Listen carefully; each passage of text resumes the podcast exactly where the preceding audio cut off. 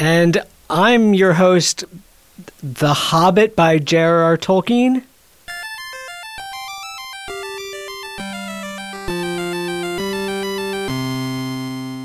I'm Zach. I'm Riff. And I'm Kevin. It's time for another episode of Video Games Hot Dog. Gentlemen, it has been so long that I don't even remember what number we're on. Is Holy this crap. 770? I, I have no idea either. 770 1138. AD. Hmm. Like one, it's like 127, I think it's 140 something. one, 163. We'll figure it out. We'll edit it in later. All right, I'm just going to say 120, 130, 140, 1, 2, 3, 4, 5, 6, 7, 8, 9, and I'll edit, I'll edit that together into uh, whatever. Uh, And it won't sound number. awkward or weird No, at no, all. No, not even a little bit. Okay. Riff, why don't you say a bunch of numbers and we'll see if we can put that together. Four. It's Riff's fault that we haven't uh, haven't done an episode lately.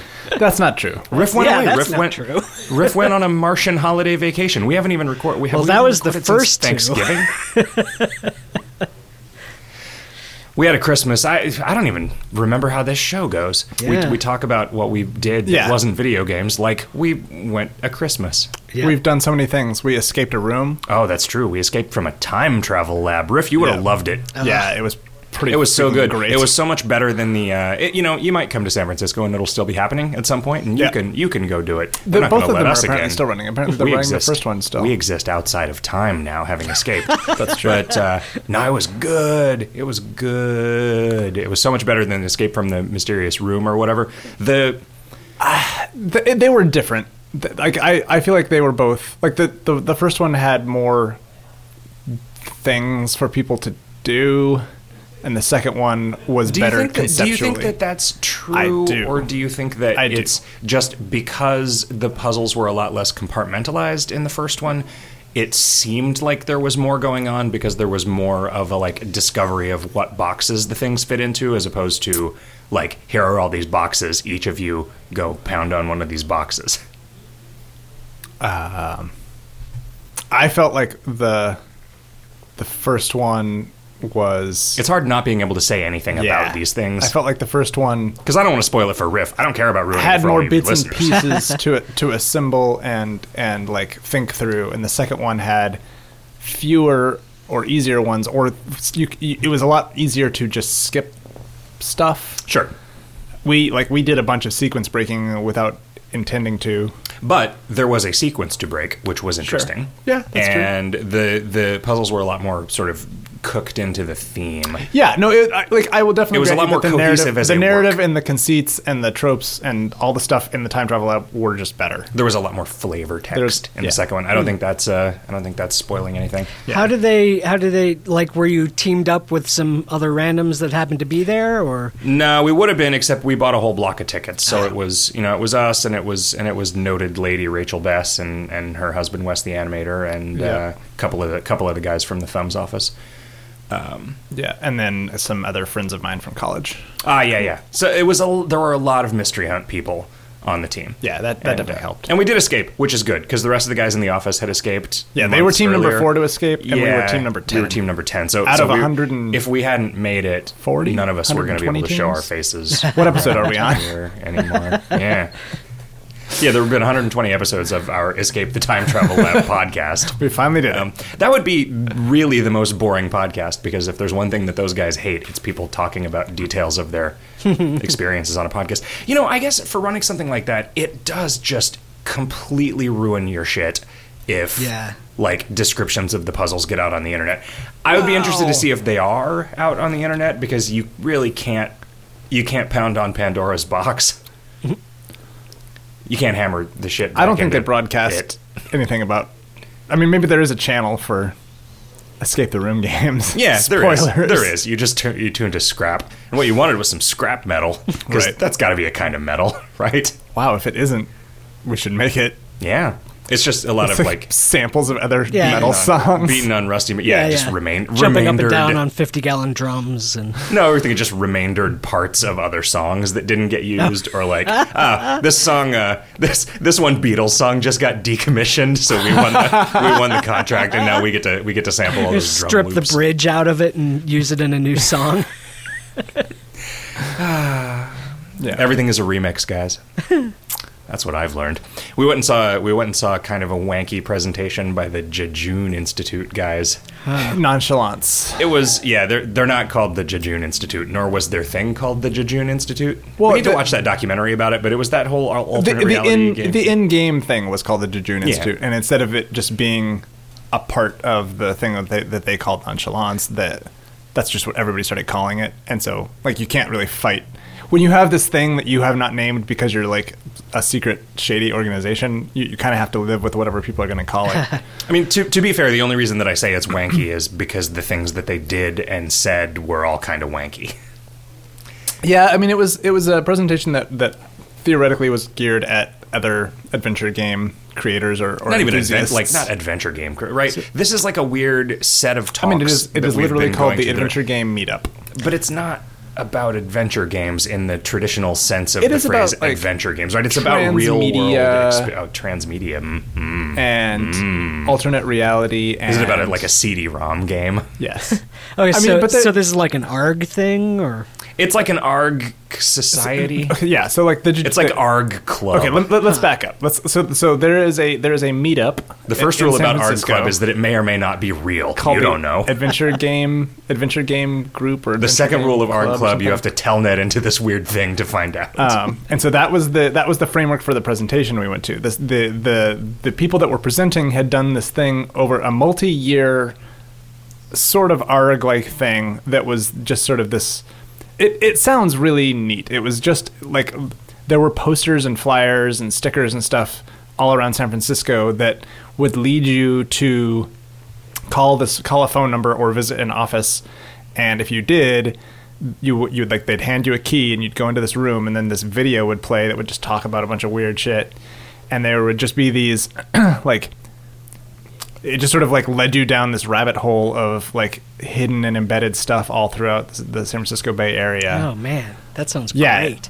it, it does. There's a, there's a documentary about it on Netflix, which we need to called watch. The Institute, I think. Is it? Yeah, it's re- relatively recent. So Um, yeah. Anyway, it, the, the, these talks we we saw a talk by the guy or one of the guys that designed maybe the Escape so. from the Mysterious Room, the first one uh, Yeah. that we went to, um, which was you know it was good. He so he also had a like they also had a participatory thing, but it was like at the end of the at the end of that talk, like the you were trying to figure out how to get out of the presentation, right? And it was pretty cool. Yeah, that was actually cool. Yeah. I guess they're never going to do that one again, so we can sort of talk about how that works, right? Yeah. There was there was a the message that was in the slides. There was like one letter of every slide that was a different color, Yeah. and then that said like move the chairs out of the way or something. No, that was the final message. Was the move Oh. the chairs? Okay. Um, the it was like look up or go upstairs or something like that, right? Because like the the Oh right, and then there was a thing. There were some there were some markings on a like sort of a wire balcony that you had to get to a certain angle. Yeah, if you so looked at it the from a very on the particular on the angle, it balcony lined up out. with some things that were projected out and taped on the walls yeah. um, to form move the chairs, and then you Yeah. move the chairs out of the way, and it turns out that the solution was written in large letters just on the entire floor of the room. Yeah. so it was fun. There was there was beer. Yeah. and I think they had pizza. Yeah. Sushi, actually, at that one. Pizza at this most recent one. Yeah. Um, yeah, so the, the problem with the nonchalance sort of presentation was that they didn't really talk much about their how they do anything. They just talked about sort of their philosophy behind it, which was, you know, there was there's some interesting stuff in there, but They were wearing. Some of them had capes on, and they turned all the lights off, and everything Did was it by lit by a candlelight. candle. And the guy that lit the candles uh, borrowed my lighter, and then didn't give it back to me, so I don't have my lighter anymore. Huh. yeah. So fuck those guys. he didn't even work for them. He was just like, I need a lighter. I was like, I got a lighter, and he's like, All right, I'll get it back to you after the presentation. And I was like, Okay. Well, we didn't really hang around Whatever. for him to find you again. Yeah, so. that's true. Well, we were running out to we were running out to see how deep the rabbit hole went. Yes. Um, Do you eat the blue pizza or the red pizza?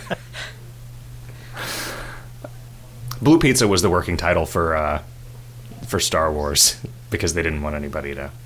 I went to uh, the Musée Mécanique, which I'd never been to before. Oh, hadn't you? No. Huh. Um, it was interesting. I can talk about some of the some of the stuff Do it. uh, in the what's I, what I've been playing Although some of it wasn't really. Yeah, you're not. You know, a lot of those things you don't play. So No, much. and that was you know what I've been super playing is a lot of uh, crane that moves beans from one pile to another. I played the I played the crane game where you have to try to get uh, little pieces of gum, and I got one, and then I chewed it, and everyone was like, "Why the fuck did you do that? That's probably been there for years." I was like, "It's a little stale. It's fine."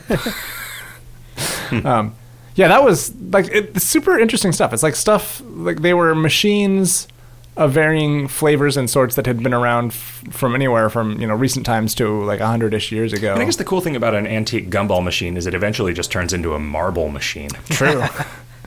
yeah, you you would just chew right through all Oh those. yeah, yeah, man. Just I just chew on the marbles. Whatever. Uh, that that is a neat place. It's like I I did not ex- I thought in my head I don't know why I had envisioned it up on top of a hi- a cliff or a a hill somewhere.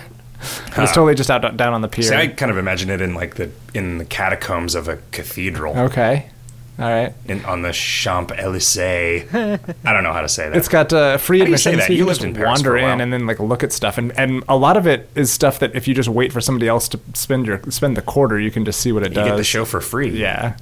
Um, Wes you shiftless layabout. Wes uh, freeloader. did the the first one that that I saw was like the end of the trail, which was a like a, a wagon that had been broken down, and you put the quarter in, and it just starts a fan blowing, and like some of the like tattered scraps of like covered wagon materials start blowing in the wind, and that's the whole thing. well, that was the show. yeah, I was like, wow. um, that's where I saw I saw the sign that said "Just Ducks" Ah, Okay. okay. was there. Oh, because it was a capsule machine that Capsule only machine contained that- that- ducks. that only oh, that's, contained that's ducks. good though. Yeah. Like you know what you're gonna get. Like that's the problem with a capsule machine is that you think you're gonna get the coolest thing that's taped to the front of that cardboard inset, but then you get the you get some dumb thing Yeah. that's not even pictured. Yep, Like if just I had known ducks. that was in there, I wouldn't have spent my mother's quarter. Yeah, there were a bunch of fortune telling machines, um, astrology stuff, like things that you sit, would of, sit like, in and grip tell you like testers and- h- what kind, what kind of lover you are. Cold fish. Uh, Every yeah, time. yeah, You're always a cold fish. sort of very intricate like train sets, kind of. Although I guess those were the those are like toothpick, it was like a toothpick thing. I think most of the things that are of that kind of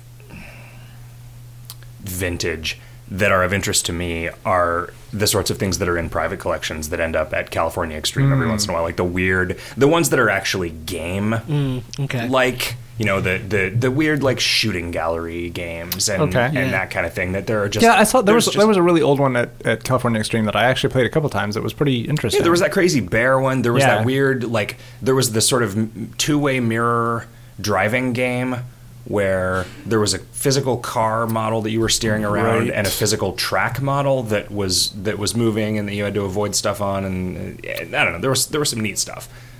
Um, and the Musée Mécanique there's just less of that and more of the like you know like a Nickelodeon that's like oh maybe you'll see some boobs. But no not really because it was the 30s and even if you did those boobs have long since turned to dust. Or like a little So, cartoon, except it's puppets or something. Yep.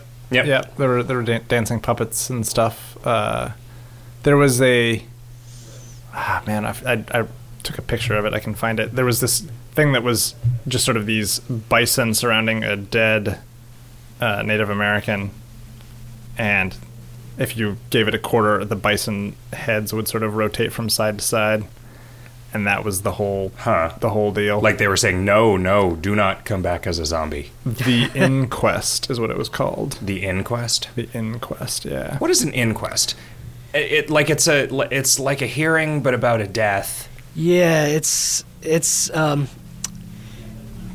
like uh, going going on what I've gleaned from like mystery novels and stuff. It's it appears to be like a trial, except nobody specific is on trial. It's just that the like figuring it- out it- whether there needs to be an investigation of a yeah, crime it's sort of like a trial of what the coroner thinks happened. Yeah, isn't it like a Quincy MD thing? Like, I went to I went to an inquest once when I was a kid You went to an inquest. yeah Um, well, because my dad was a cop, and wow. every once in a while it was like, well, shit, this inquest is right after your school play, so Oh. there's not time to take you home.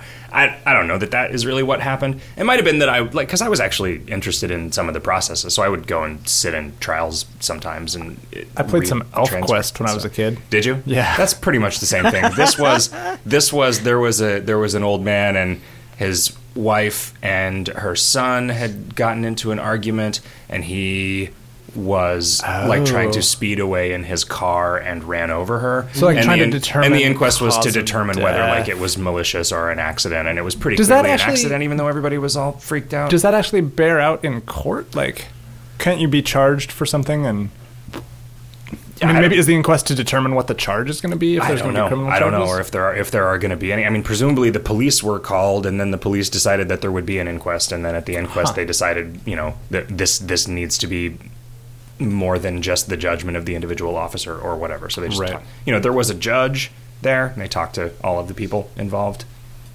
and I don't even remember how it turned out. Anyway, that's what things were like when I was a kid. The skies were much smaller and much more filled with water and clouds. oh yeah. Little fluffy Yeah, clouds. was- Yeah. Um. So that yeah, museum. You went back to the exploratorium. Yeah. Oh yeah. Wow. I, I did a bunch of crap. Yeah, no, this it's past been a really long time. And This is, no, this is all just in the past week, though. yeah, This no, I like- know, I know, but also like we've probably been to the exploratorium three or four times. we, a couple of us had kids. Yeah, got that was married, weird. got divorced. Our kids, our Went off to kids college. grew up, went to college. Yeah, you know, Started worked, some had tech their own companies. families, and then died of old age. Yeah. Look upon our works, ye mighty, and despair. Uh, the exploratorium is just always awesome. Like every time I go, I find new exhibits that I've, I've never seen before. We only got through like half, like one half of it uh, in the two hours that we were there. I played a, I played that um, fish ecosystem game where you, if you text, if you text in the word fish, it starts you like appear as a little boat in the game, and then every time you send Oh. text, you catch another fish. I was wondering what the hell that tweet was about. it, it did make me think why i mean maybe there is this thing why is there no text adventure that you play with text Uh, text adventure. yeah no Uh, seriously right text adventure because why not like Yeah. you can run a server that would that would do this i think for free yeah. I don't think you could do it for free. well you can send out texts for free i don't, I don't know if you can receive them for free from a computer you can send out texts. I mean, I guess you could get texts coming into a Google Voice number. You could figure out, okay, so you know how every once in a while on late night TV, at least, you know, five or six years ago, you would see like text babes to whatever for f- hot babe pics. Oh, it's a good thing you didn't accidentally text fish to that number. they would have sent you some fish porn. cool Anyway. Um, but I think that there are things that you know there are ways that you can just spend money by sending a text message. Sure. Right? Like you can do that thing where it's like you donate ten dollars to the Red Cross by sending a text message to this thing and it just shows up on Oh, your wow. phone So bill. you've- we you've do that, yeah. So it's like this is five cents a move, and anyone who gets to the end of it gets a hundred dollars. Oh Yeah, or the first person to get to the end of it gets a hundred dollars. You guys, I have just that's it. that's what asymmetric does now. We just design real shitty text adventures that are real really hard. complicated Yeah, yeah, yeah. Super riff complicated. riff I'm this is right up your alley Yeah, right? I just got finished writing one of those. no but you can't have any bugs Oh. no bugs Oh well, you know, we'll just have to we'll we'll just have to spend more than two weeks testing it. Okay. we could uh we could just we could release them into KOL first. yeah, there you go. So they get all the bug testing out and then we just don't let anybody who Riff. plays KOL know what the number is. I told you, Riff, you can't do anything that takes longer than two weeks because you cannot assume that you will be alive any longer than two weeks from now. So no, no, you can't have more than two weeks to test this new money making game. So you can't start anything that you cannot assume that you will be able to finish because you will die because of your untimely death. yeah, sure. Huh. what Isn't about that- I don't even remember who said it. Don't leave until tomorrow. Anything that you wouldn't be comfortable dying with that left undone. So undone. how how have humans done things like build bridges and skyscrapers? Well, by, and mostly by space not listening to programs? me. well, they have more than one person. So the the second Oh, per- each second guy takes over after 2 weeks. well, like with a, some sort of a Vulcan mind meld or like a Yeah. transhumanist uh, consciousness transfer. Sure. I kind of want to see that movie where Johnny Depp turns into the cloud. Only Is that I a- want to install that Greasemonkey script in the movie theater so that Johnny Depp just turns into my butt. What? Has wow. Are there any? So now that so many theaters are becoming digital, are there any plans to do movies like The Mystery of Edwin Drood, where the audience gets to vote on how the movie ends? Hmm. My feeling on that as a sort of a concept is that it is extremely unlikely that you could get all of the theaters. You could get a. It, it is unlikely that you could get a density of theaters to accept a single standard for how that kind of thing would work. And also, while that sounds really cool to us, a we're weird and most people would not give a shit about that kind of thing and they just want to see a movie and maybe maybe they don't even want to see a movie maybe they just want to like wait for a boring part of the movie to stick their dick in the popcorn hole and b even we wouldn't like it because it would be You've, have you ever heard of The Mystery of Edwin Drood? no So it is a musical where there are eight different endings, and the audience decides how it ends. that seems like it would be extremely dissatisfying from the perspective of somebody who was actually like interested in it systemically. Like imagine if you went to see it a second time because you wanted to see a different ending and then the dipshit rest of the audience voted for the same ending that you had already seen. You would be like, "God damn it." If it was a movie and it ran on push buttons, you could just make one version and just claim that this was what the audience selected. Sure. they okay, you could do a 3D know. movie where there were only two endings and then the way that you selected the first ending was by closing your left eye, and the way that you selected the second ending was by closing your right Well, eye. then And everybody's then- happy. That's great. Yeah. And also, you have the challenge of having to make a movie with two different endings that both sound exactly the same. well, yeah, and the, the people who keep both their eyes open are just completely Blinded confused and or yeah, and or given severe mental problems. well, that's how you learn to travel through time.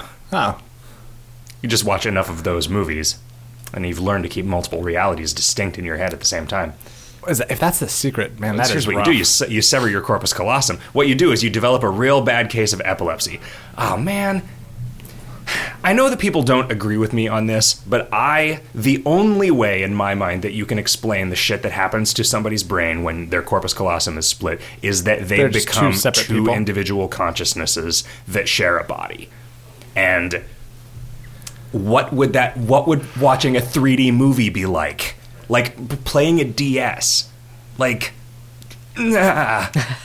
It's horrifying. It's horrifying. Read about it. Listeners, read about Well- read about severing of the corpus callosum, Okay, which I've- they do sometimes in severe epilepsy cases. I've heard of the like the like one can describe something but they can't name it or they can mm. like, like if write you, could, the if word. you touch something with one hand, you'll be able to tell what the object is, Right. but you won't be able to spell it. Right. Like Okay, but does that indicate that there is actually a severing of personality or to, like to me it indicates that there is a consciousness that knows what this thing is and a consciousness that doesn't and they both have access to different io instead of because instead they both of have access to different io well, but that, that's the thing. What if it's just one consciousness but with separate IOs? how is that not two consciousnesses? You don't know. I can try asking your right ear No, I mean I can imagine a situation where because there are things all the time where I can picture something but can't name it, Mm-hmm. right? And so that is not a foreign sensation to me. sure I can I can give But- you a context for a, for a like, person or a being fact. unable to being unable to recall something in a moment is not the same as being like mechanically unable to recall anything right But that's the thing. Do, when when they are asked these questions, do they do they say what? I'm not touching anything, or do they say I don't know what that is? I don't know how to spell that thing. yeah i think they do i think it's the latter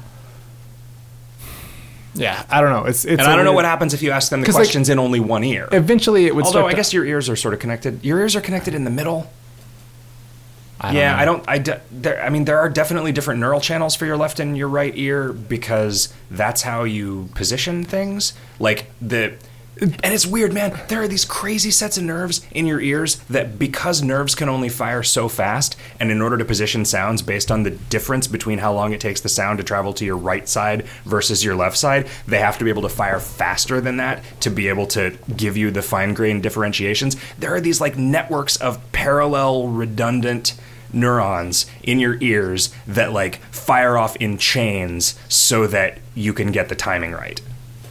It's fucking crazy. That's awesome. You take a class about your fucking brain. It's fucking crazy. Brain is weird, man. Terrifying It lies to you terrifying. so much. the brain is we weird. uh, we when we were at the exploratorium, we we uh, we made Wes watch that video. Um, sorry if I'm spoiling this for anybody because it's awesome. Uh, but the video where you're supposed to count the number of times that the the white team Oh, the basketball uh, bounces thing, the yeah. basketball thing, and like he you can see he- that on YouTube. Yeah, and he noticed it right away. He noticed the thing, and I was like, God damn it! You're not supposed to notice that because I totally didn't see it the first Yeah, time. no, me It neither. was- there's a there's a better the, the YouTube version. I think the one- at least the one that was in the ad like the the ad that came out in the past year or two or five or whatever was was better than this version that they had because it was only like six people instead of Hmm. two dozen or whatever. But Well, Riff, did you go to any science museums or anything? No, I uh, I cooked a bunch of food. I cooked a bunch of food like a grown up would cook. It was weird. like Huh. a steak and like potatoes. Yeah, and stuff? well, I, I I made a lasagna from scratch, except instead of Okay. pasta, it was zucchini. wait instead of Gross. pasta, you used zucchini. Yeah, because So I'm- you would cut I'm on a zucchini long ways. diet. What? Are you? So you would cut zucchini long ways? no, no, no, I just u- it's instead of being strips of pasta, the layer is circles of zucchini. Okay. So is that isn't that just ratatouille?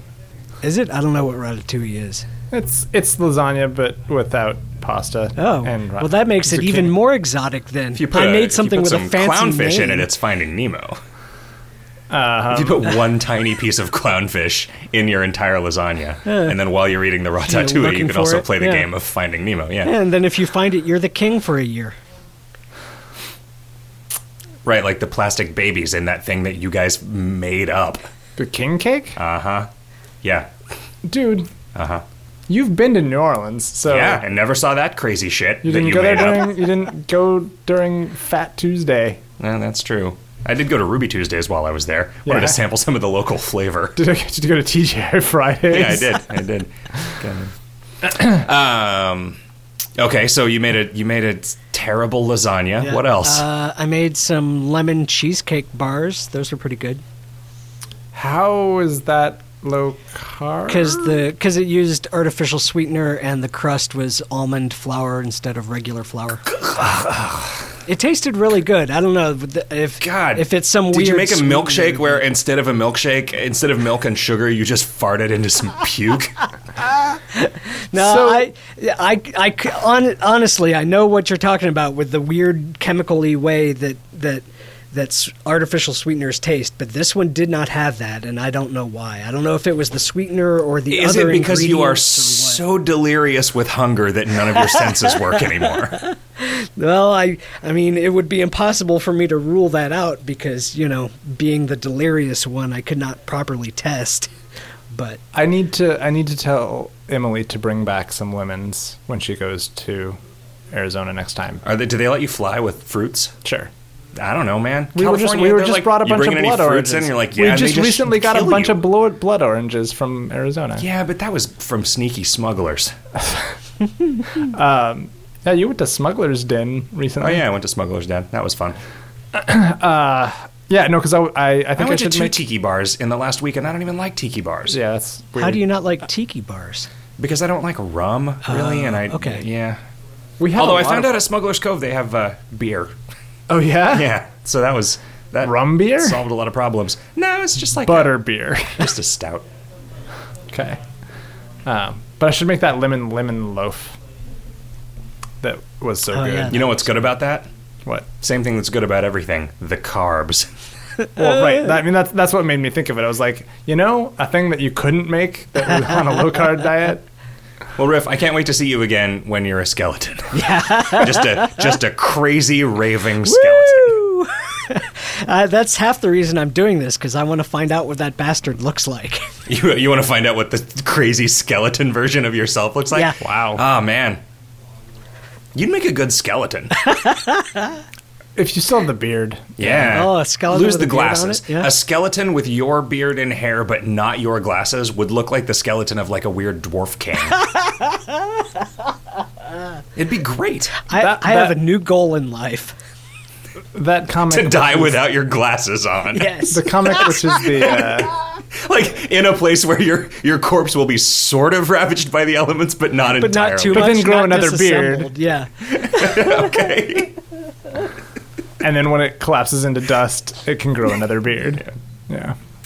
Um, does anybody have anything else to bring up before we start talking about the video games that we've played? Because I don't know about you motherfuckers, but I, in the last nine weeks, have played some video games. Well, I have sort of a, a segue between the two topics. Uh, I, al- Okay. I also spent a week watching the uh, Awesome Games Done Quick marathon. Oh. Yeah, I was going to talk about some of that stuff too. Let's start talking about that all at once. All right. What? You start. Oh, me start? Uh, when I say let's, I mean you do it. okay. This is a thing that you should learn from Kevin. well, uh, man, I don't know where to start. Let's get me a pizza. So okay, well, I guess we should d- describe what it is. So it was a, a Twitch TV marathon that ran for a week, um, and these guys collected together um, like all these different, like basically every game that people speed run. There's like it's a it has its own little community, but they reached out to all these different communities and collected all these really good video game speedrunners and brought them all into this convention hall and just spent a week uh, broadcasting live streams of these guys speedrunning these games and uh, and providing commentary on what they were doing. And, and they'd have another few guys sitting behind them watching also providing commentary. And so it was just a week's worth of these bizarre incredible speedruns. And it was a uh, a fundraiser for a uh, cancer research charity. And so they they also had uh, prizes that you could you could PayPal in donations to get uh, basically raffle tickets for. the winner got cancer. Yeah. but uh, yeah, there is. What uh, what did you what did you see in particular? It's, it's do they did they require them to play them on actual hardware? Um, I got the impression that some of them were on emulators, but it seemed like they were doing actual hardware whenever it was feasible. Because all of that crazy Ocarina of Time shit from last year that Kevin you got so into was that done on an actual Nintendo 64? I think some of them were on actual Nintendo 64s, and some of them were running the um, excuse me the uh, the Wii eShop version of Ocarina. But they but they were on real hardware. It wasn't Yeah. like it wasn't like it was yeah, it wasn't uh, it wasn't uh, on a PC or anything. I watched the uh, I watched the Super Metroid race. Oh, that was so good. it really was. God, it was it a came- 40, 45 uh, minutes. It came So down to like a the kind quarter of- of, a second between yeah, first that was pretty amazing. place. Like there was one guy died like two thirds of the way through it, which was just like, oh, oh, well, that guy must have felt bad. Mm. And then one guy sort of fell behind and never caught up. It, so there's a couple things that are interesting to me about that. One is that it's just them playing the game. Like they're not. I don't like watching regular Metroid speed runs because they're you do that thing where you get Oh, fucking yeah, stuck in the door and jump yeah, up through the ceiling and like fuck that. Just I, that's not.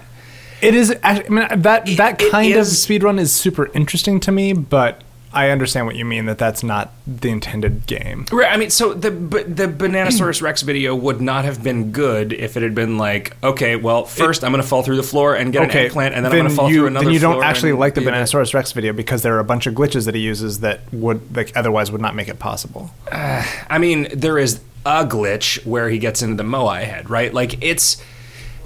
He's actually playing the game, and he's actually achieved a mastery that makes it fun to watch Sure. him play. The way that these, you know, like so. Here's one thing that bothers me about this about the way that Super Metroid speed players operate is you constantly have to be like jacking off your arm gun up and down as fast as possible because doing that gains you one pixel of extra speed. Like Wow, the way that that is animated moves you forward one pixel. So the more times you do that throughout the course of the run, the more single pixels of forward movement you shave off.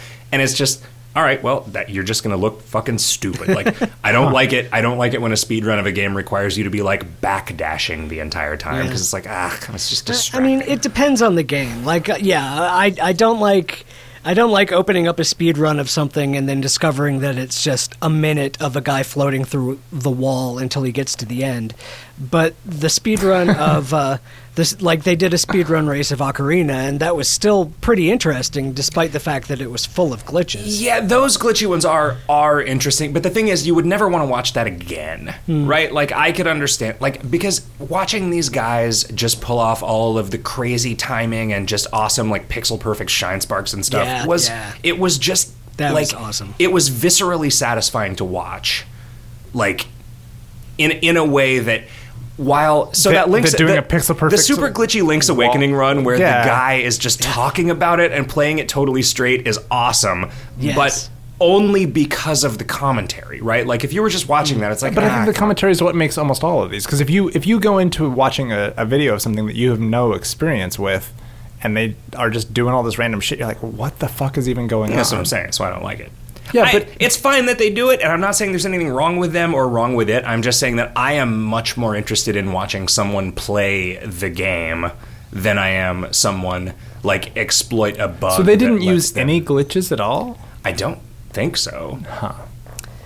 No, I think it was all just, you know, your basic. Uh, That's surprising to me that, So, there, like, that there are no Metroid glitches. speedruns all in, involve like you getting that one ceiling flyer guy to go through the door into the room and freeze him so that you can bomb off of him and get up across that lava bridge without actually killing the bosses to extend the bridge, right? Like that to me is different than the like jumping up off the top of the screen and coming back onto the bottom of the screen. Like that is just like eh. Right. Like the the one feels like a clever use of the systems and the and the other feels It's like such a- it's like it's- that's such a weird like designation, right? Because it is probably a glitch that monsters can move through yeah. doors, yeah, you're probably right. but it's awesome at the same time. Yeah, but it fi- it is a thing that you are like, oh man, fits I with could the imagine narrative. it fits with the narrative. I can imagine a guy in that cave doing that thing where he opens a door and a guy follows him through it and then he Right. freezes that. You know, I can imagine a guy freezing something in midair and then standing on it. Yeah, Like, that makes a ton of sense. But yeah, the the the Super Metroid. Ah, man, it was so good that race. Just uh, you know, it's fun to watch, even though I just Does that it. just mean that? Does that just mean that Super Metroid doesn't have any well-known glitches that save you a bunch of time? I might. it might be that those. It might, it might just be that those guys have gotten to the point in running it that executing those sorts of glitches takes more time than they do running down the corridor. it's neat that the state of the art for Super Metroid speedruns keeps changing. Like they would the commentators were talking about how like oh this is a this is a new method of doing this area that mm-hmm. only only just sort of was canonized as the right way to do this 3 months ago. Well, and that's I mean that's It's true like- with the with the Ocarina of Time stuff. Like new glitches get discovered. I mean, granted, it's but, glitchiness. yeah, although this is this is just new ways to be good at the game. sure. I, I recognize that. I recognize that you could rules lawyer your way into there not being any distinction between this thing that I don't like and this thing that I do like. But I, I'm just, you know, to to me, it is much more satisfying to just watch a guy being really good at something than watch a guy who figured out a a trick to sort of cheat at something. Hmm. You know, like because I feel like one of those, if I were the guy that made that game, one of those would make me groan and one of them would make me smile. And I'm going to watch the one that would make me smile. Right. I also watched that guy blindfolded, play blindfolded Mike Tyson's Punch Out. Mm, Yeah, which was the guy good. the guy after him playing uh, blindfolded Super Punch Out was really good too. I didn't see that. I don't think I've ever actually seen Super Punch Out being played or know anything about it. Yeah, I'd never even like known it was a thing before seeing that.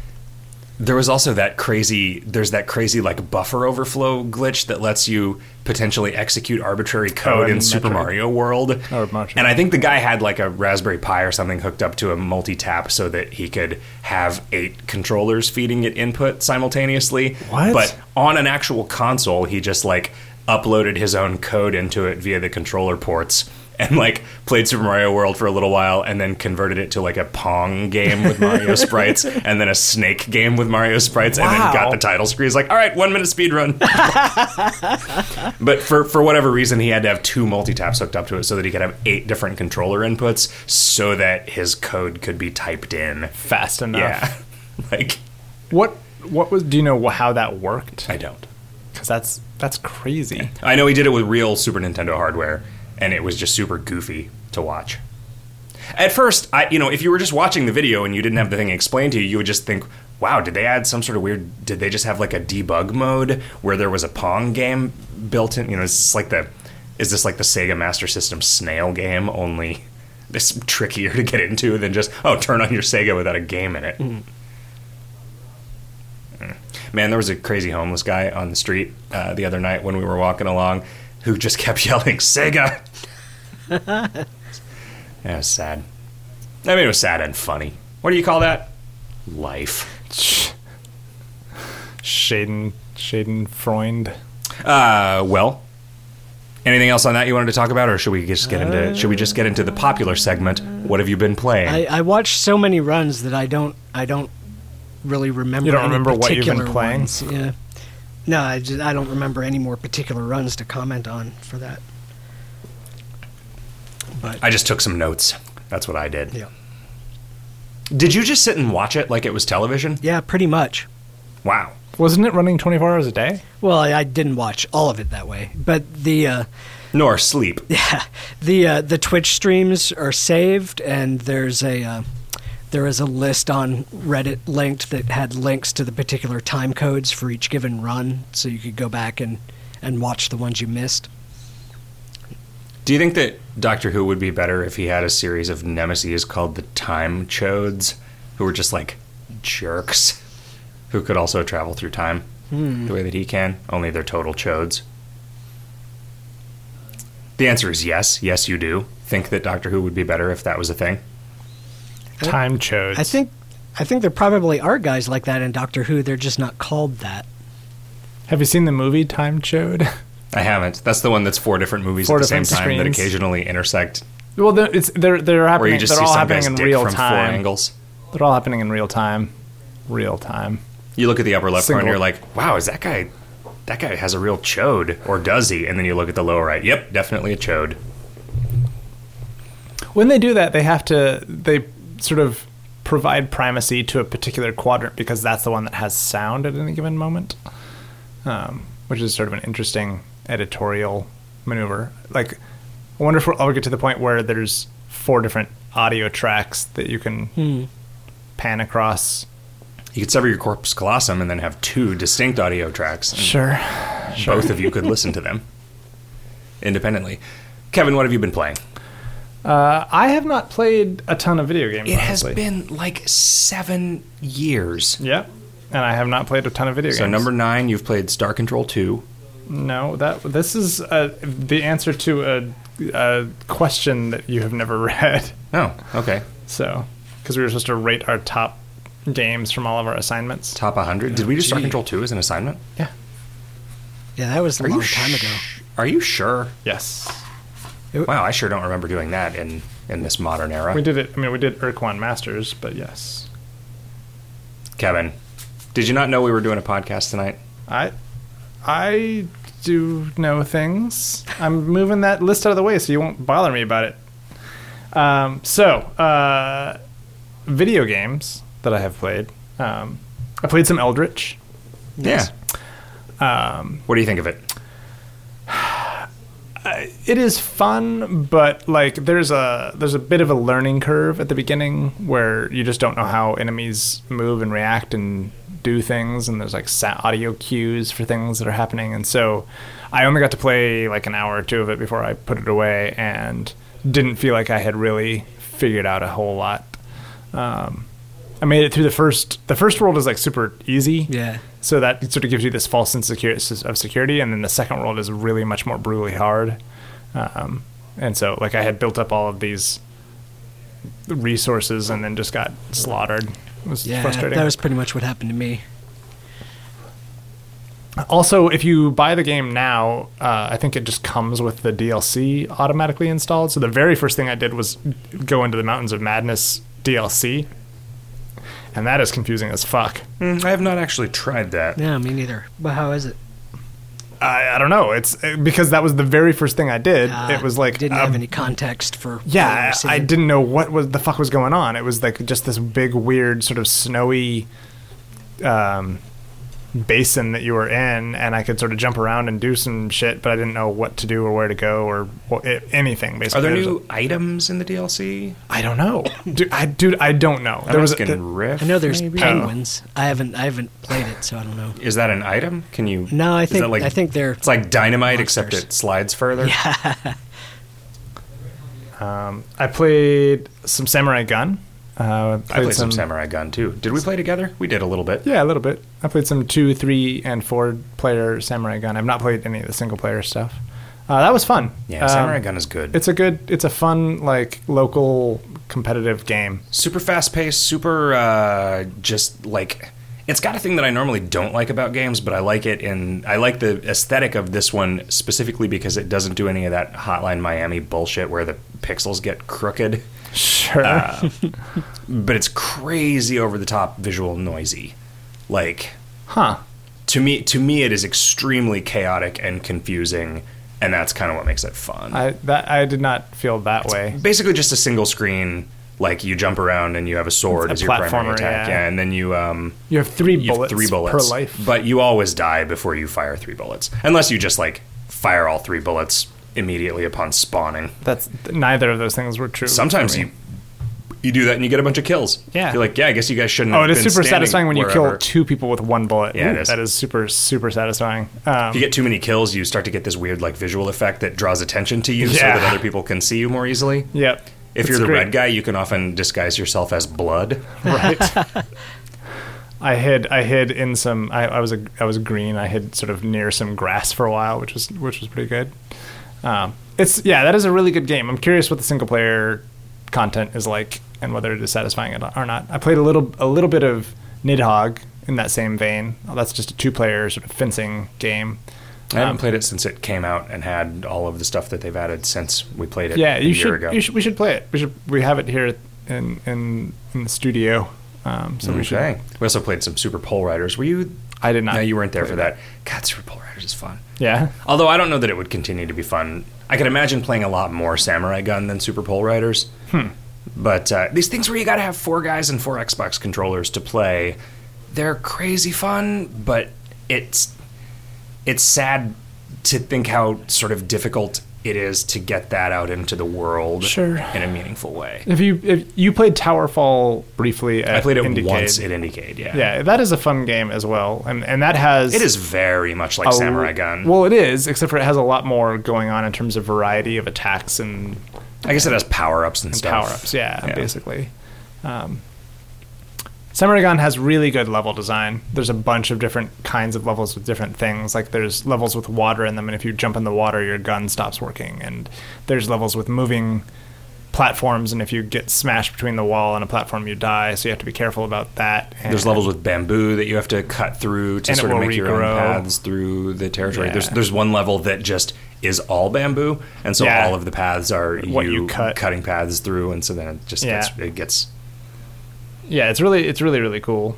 Um, and then uh, most recently, I played uh, Second Amendment, the Second Amendment, um, which I don't want to spoil for anybody. Uh, the Second Amendment is the right to bear arms. yes, yes, Okay. it is. Oh, you just spoiled it. um, it's short. It's short. You should play it.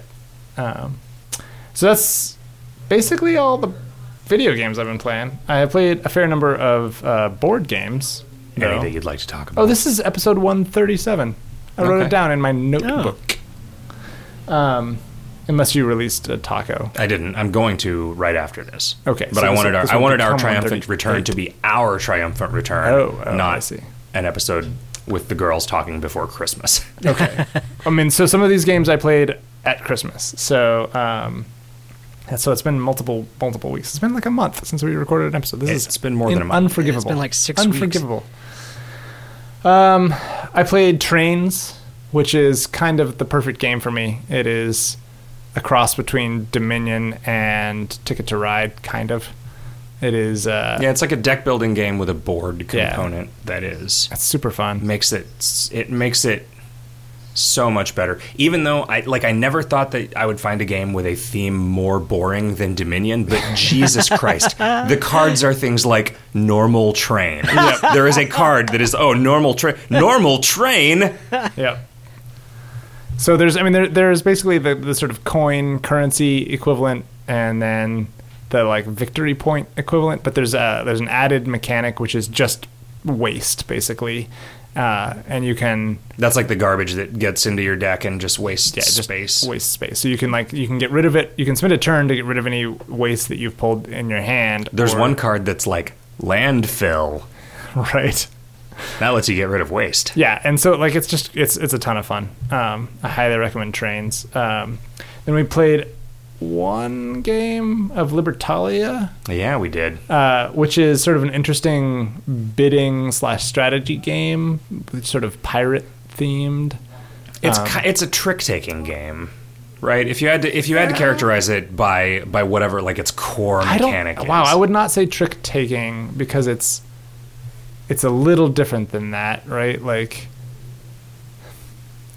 there are rules that can exclude people from a particular trick. Yeah, I and I mean. I guess th- there's multiple goals at play at the same time, and it's like there's one thing that happens in ascending order and one thing that happens in descending order on certain things. So like, yeah, but it's basically.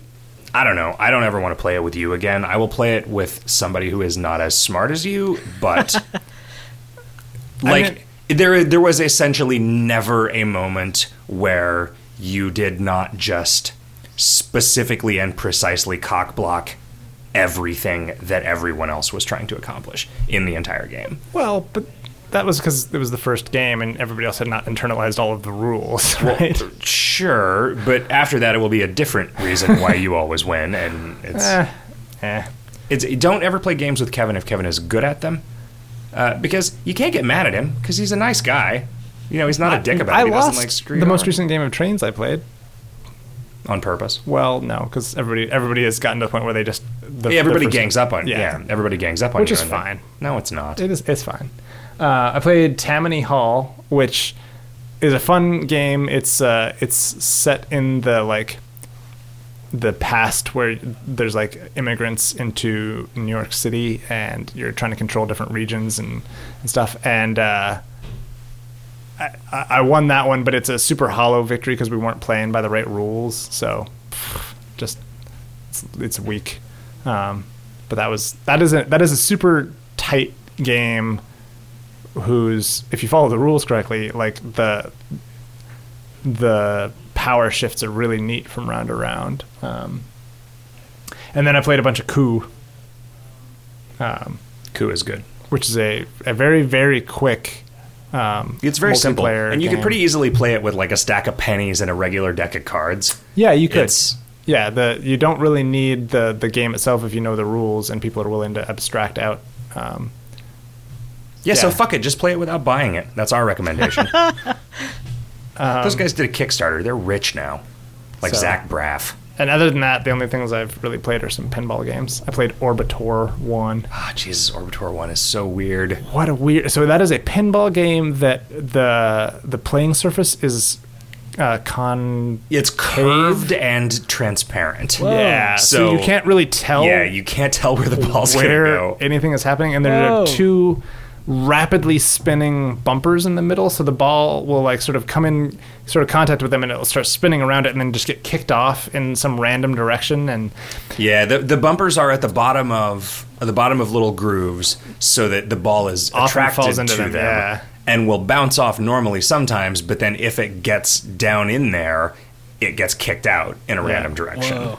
And so much of the time, the ball like rolls around behind the flipper. Yeah, and you then can- you have to you like can- flip the flipper to get the flipper out of the way. you so that can the regularly ball come save back a up ball through that and is hit- below your flippers by just having it up instead of down. Yeah, it's uh, it didn't really catch on apparently, and they didn't was make very many neat, of them. though. They just had one. They had one table at, at Lucky Juju yeah, the, that we the went to the other day. Alameda Pinball P- Museum. That coupling the pinball museum with the tiki bar as an evening uh, exercise is just a good idea. Yeah, because you rec- go to Lucky Juju and then people say, "Oh, is that the Tiki Bar?" And you say, "No, the Tiki Bar is Pinballorama." It's actually Forbidden Island, but Forbidden Pins. but it'd be funny Yeah, if the Tiki Bar had a name that made it sound like a pinball museum, right. That is true. Like Pinballorama. Uh, and then of course the mystery hunt. Uh, I did the mystery hunt last weekend. Oh Was there anything yeah, in I still particular that haven't. I still haven't looked at that. Are the solutions up yet? Yep, they posted all the solutions Cool. and stuff. So, um, I suppose I spent almost the entirety of my time working on the meta puzzles, um, which is fine. It's it's somebody has to do it. Yeah, I mean, I feel like that's probably the most useful Yeah. purpose that a really good solver can serve, but probably the least fun. It is less fun than working on individual puzzles, but we had such a large team that individual puzzles were sort of being tackled. Yeah, I guess you just you don't get those like little moments of those little moments of like ah I've made some progress. I've I've Yeah. figured out a thing and contributed something. it's more like you little work on something for yeah. six hours and then have a more significant. There was a really satisfying puzzle that uh, that we solved on, in the sort of the San Francisco contingent. That was it was a uh, collection of triangles uh, on the upper. Like it was two images. One was a collection of triangles, and one was like a word grid below it, and that was it. And all the all the words in the word grid were six letters long, and then there was it was it was pretty clear. Like if you could figure out where you were supposed to find words to get out of this thing, that that you could just get the solution out of it. Um, and so I looked at it and I didn't quite understand what was going on. And then um, my friend Colin took the triangles and he was like, huh. And he put it on a grid. And everything, all of the points of the triangles very neatly fit onto a grid that was like 24 by 25 or something like that. And I was like, huh. I was like, what if you label all of the lines in the grid and so each point of, of each triangle is pointing to a, an intersection of two letters. So that means every triangle is six letters, which means that it's a word. And we're like, okay. And so we looked at them and we're like, oh, yeah, that's totally what they're doing here. So from this abstract picture of triangles, you get a word list, and then you can use that to fill in the, the grid. It was like super satisfying, like figuring out that whole chain of. Of um, Oh, so it was just like the alphabet, a grid that was the alphabet by the alphabet, and Yeah. then yep. and just in order. Yeah, I mean the gr- yeah. So like, but they didn't. There was no grid. Like you had to figure out that. Yeah, all- no, I know, but But yeah, exactly. So just uh, upper left But corner. the fact was, that you said it was 25 by 24 did not scream well, right, 26 exactly. by 26 to me. No, Were there no, letters exactly. missing? Right. So that's that was the whole thing, right? Did you know which letters were missing and what order? Well, no, they were. It was the end of the alphabet. They just didn't bother. Like They there didn't were no bother with Zs. Z or Y and Z. Yeah. Okay. Yeah. Because that's the kind of bullshit they would do. You're like, oh, I figured it out, but it's like, nope, there aren't any R's in this Right. alphabet. Fuckers. Sure. There's there are a lot of encoding methods that because they rely on a five by five grid, you have to double up or eliminate a letter. I and J are often doubled up, or K and C or something. Well, all right. What have you been playing, Riff? Um, well, over Christmas, I got three fifths of the way through Etrian Odyssey Untold, which was very similar to the previous Christmas, where I got three fifths of the way through Etrian Odyssey 4. So I'm hoping Okay. that they make another one for next Christmas so I can make it officially a Christmas tradition. Is is Untold the number five? Basically, is that how that? Basically, it, it, it was a remake of Etrian Odyssey 1 into the engine from that they used for Etrian Odyssey 4 Okay. with, with you know So did you ever finish so forth. either of them? Nope. I got three fifths of the way through, and then when I got back home from Christmas, I never picked it up again. Did you watch a Let's Play or something? Nope. Or, Like, how, wow, that is that's super frustrating. A Let's Play of Etrian Odyssey would be Oh, so yeah. fucking boring. Mm. it would have to be like a text let's play where he just gives you a screenshot of like, Yeah, here- I, here's the I next interesting thing that 200 happened. times. Yeah, Yeah. like Is it like Final Fantasy Combat? yeah, Yeah. but way more grindy. It's awful. Oh, it's sounds awful. awful. Uh, it's so bad. The the newer ones are not are not very grindy so long as you keep up with the side quests. Doing all the side quests pretty much guarantees that you have. So they're not enough grindy as long as you do all the grinding. Yes. Yeah, I was gonna say, but it, doesn't that but just it's, entail but it's other side fights? it's side quest grinding as opposed to all right now I'm just going to go kill hundred goblins for no good reason. Instead, it's like go kill ten goblins and come back and I'll give you ten times more the experience that you got from doing that. So, but uh, let's see. The mainly the three the three things of interest that I played are actually all two word games that start with B. I played the demo for Bravely Default. I played Broken Age, and I played Black Crown. What's Black Crown? Black Crown is um, it's a game based on the the the Failbetter engine, the the the thing for um, Fallen London, Fallen London. and uh, Echo Oh, I- Bazaar. I was getting that confused with uh, Jane McGonigal's Super Better engine, where you just set a bunch of tasks for yourself and then you do them and then you score points. But so uh, so it's that it's that um, you know the main mechanic is you've got one or two decks of cards and each card is like a short choose your own adventure scene and you have options that you pick. Uh, unlike Fallen London though, the theme for this one is really strange. It's um I was trying to think of a way to describe it and the best metaphor that I came up with was imagine that Eraserhead was co-written by both David Lynch and David Cronenberg and then cross that with The Prisoner Okay. and that's that's sort of what it is. It's you're you've been either hired or kidnapped by this organization that may or may not be a government organization, and encased in this rubber suit and probably infected with some sort of horrible disease, and you've been given this job to sort of dig archaeological artifacts out of the ground underneath your desk. And and you have like limited interaction with like the other guys around you that have that ha- that are have also taken these clerk positions and and just sort of monstrous entities that are running the organization and experiencing like just the bizarre sort of there's like a lot of body horror type stuff in it like cronenbergian sort of body horror except it's not played for horror it's played sort of very matter of factly so it's very weird it's very strange and it's really well written uh, it's very interesting but it's not What did David Cronenberg do? the Fly, uh, Existenz, um, Naked Lunch. Uh, Eastern Promises, History of Violence. Um, I, I like his movies a lot, actually. Yeah. He's very good. and who's David Lynch? Yeah, I'm just kidding. Um, it's um, the thing that I like about it compared to Fallen London is that it doesn't have all the Twitter integration that Fallen London didn't ha- that Fallen London had. Did it still? Does it still have that energy meter though? Yeah, unfortunately, it does still have the turns. You get twenty. You can hold twenty turns, and you get a turn back every about ten minutes. Is there weird Twitter Twitter integration or something? are you even on this podcast? I just said no. There's no there's no Twitter, and there on, only once have I run into a thing that would let me like send a message to another player. So whereas in like Fallen London, that shit was happening all the time. So Is there still the energy system from Echo Bazaar? Man, you guys are time travelers. um, it has the uh, the the Nex, the the real world currency system, uh, which like each Nex is like twenty five cents approximately. And so sometimes you'll you'll hit a choice that will cost between twenty five and seventy five actual cents to see it. Uh, wow, really? Yeah, but This sounds fucking terrible. Well, for- Yeah, like this, this sounds This awful. sounds like a thing that I would just run screaming the- from and be angry at the waste of potential. for the most part, they're they're very optional. They're the those choices are things that accelerate your progress rather than opening up wholly new things. So But how do you know that in advance? That is a problem. You really don't.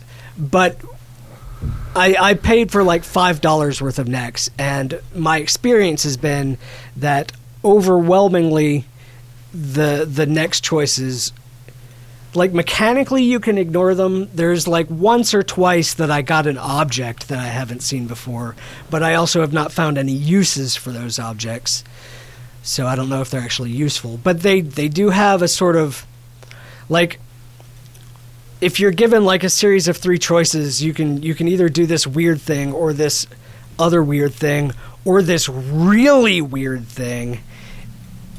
You really kind of want to find out what happens if you do that really weird thing, and it costs like fifty cents, and that's not that much, but yeah, I don't know. It's it's really interesting if you're willing to if you're willing to play a game that is entirely about reading.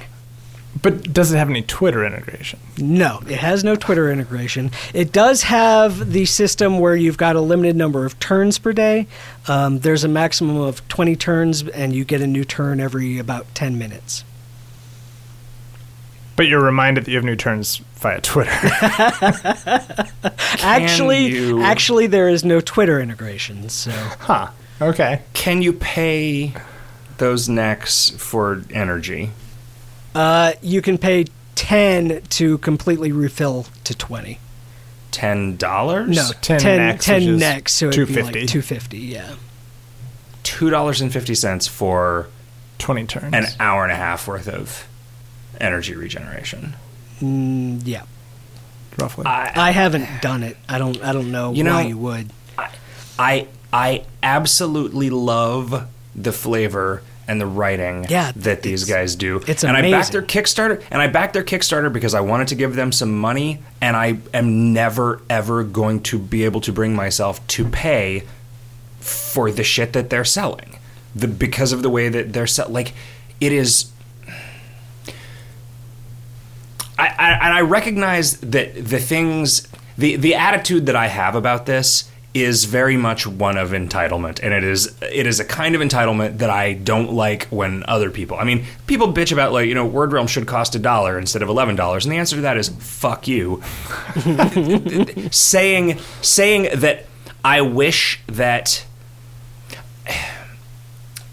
like I don't know why we and I, and I think that you guys uh, sort of agree with me on this. I know Kevin that you do at least that a game that relies on an energy system is not inherently evil or unethical, right? Because Sure. I mean, it- KOL works that way. Yeah. Old BBS door games work that way. That is a very good way to provide a service that costs you something without letting one person with a lot of time on his hands spend a ton of your money or a Right. ton of your resources by just playing this to to an unlimited degree. Right. But having to go back every fucking hour to play Well- is is wrong.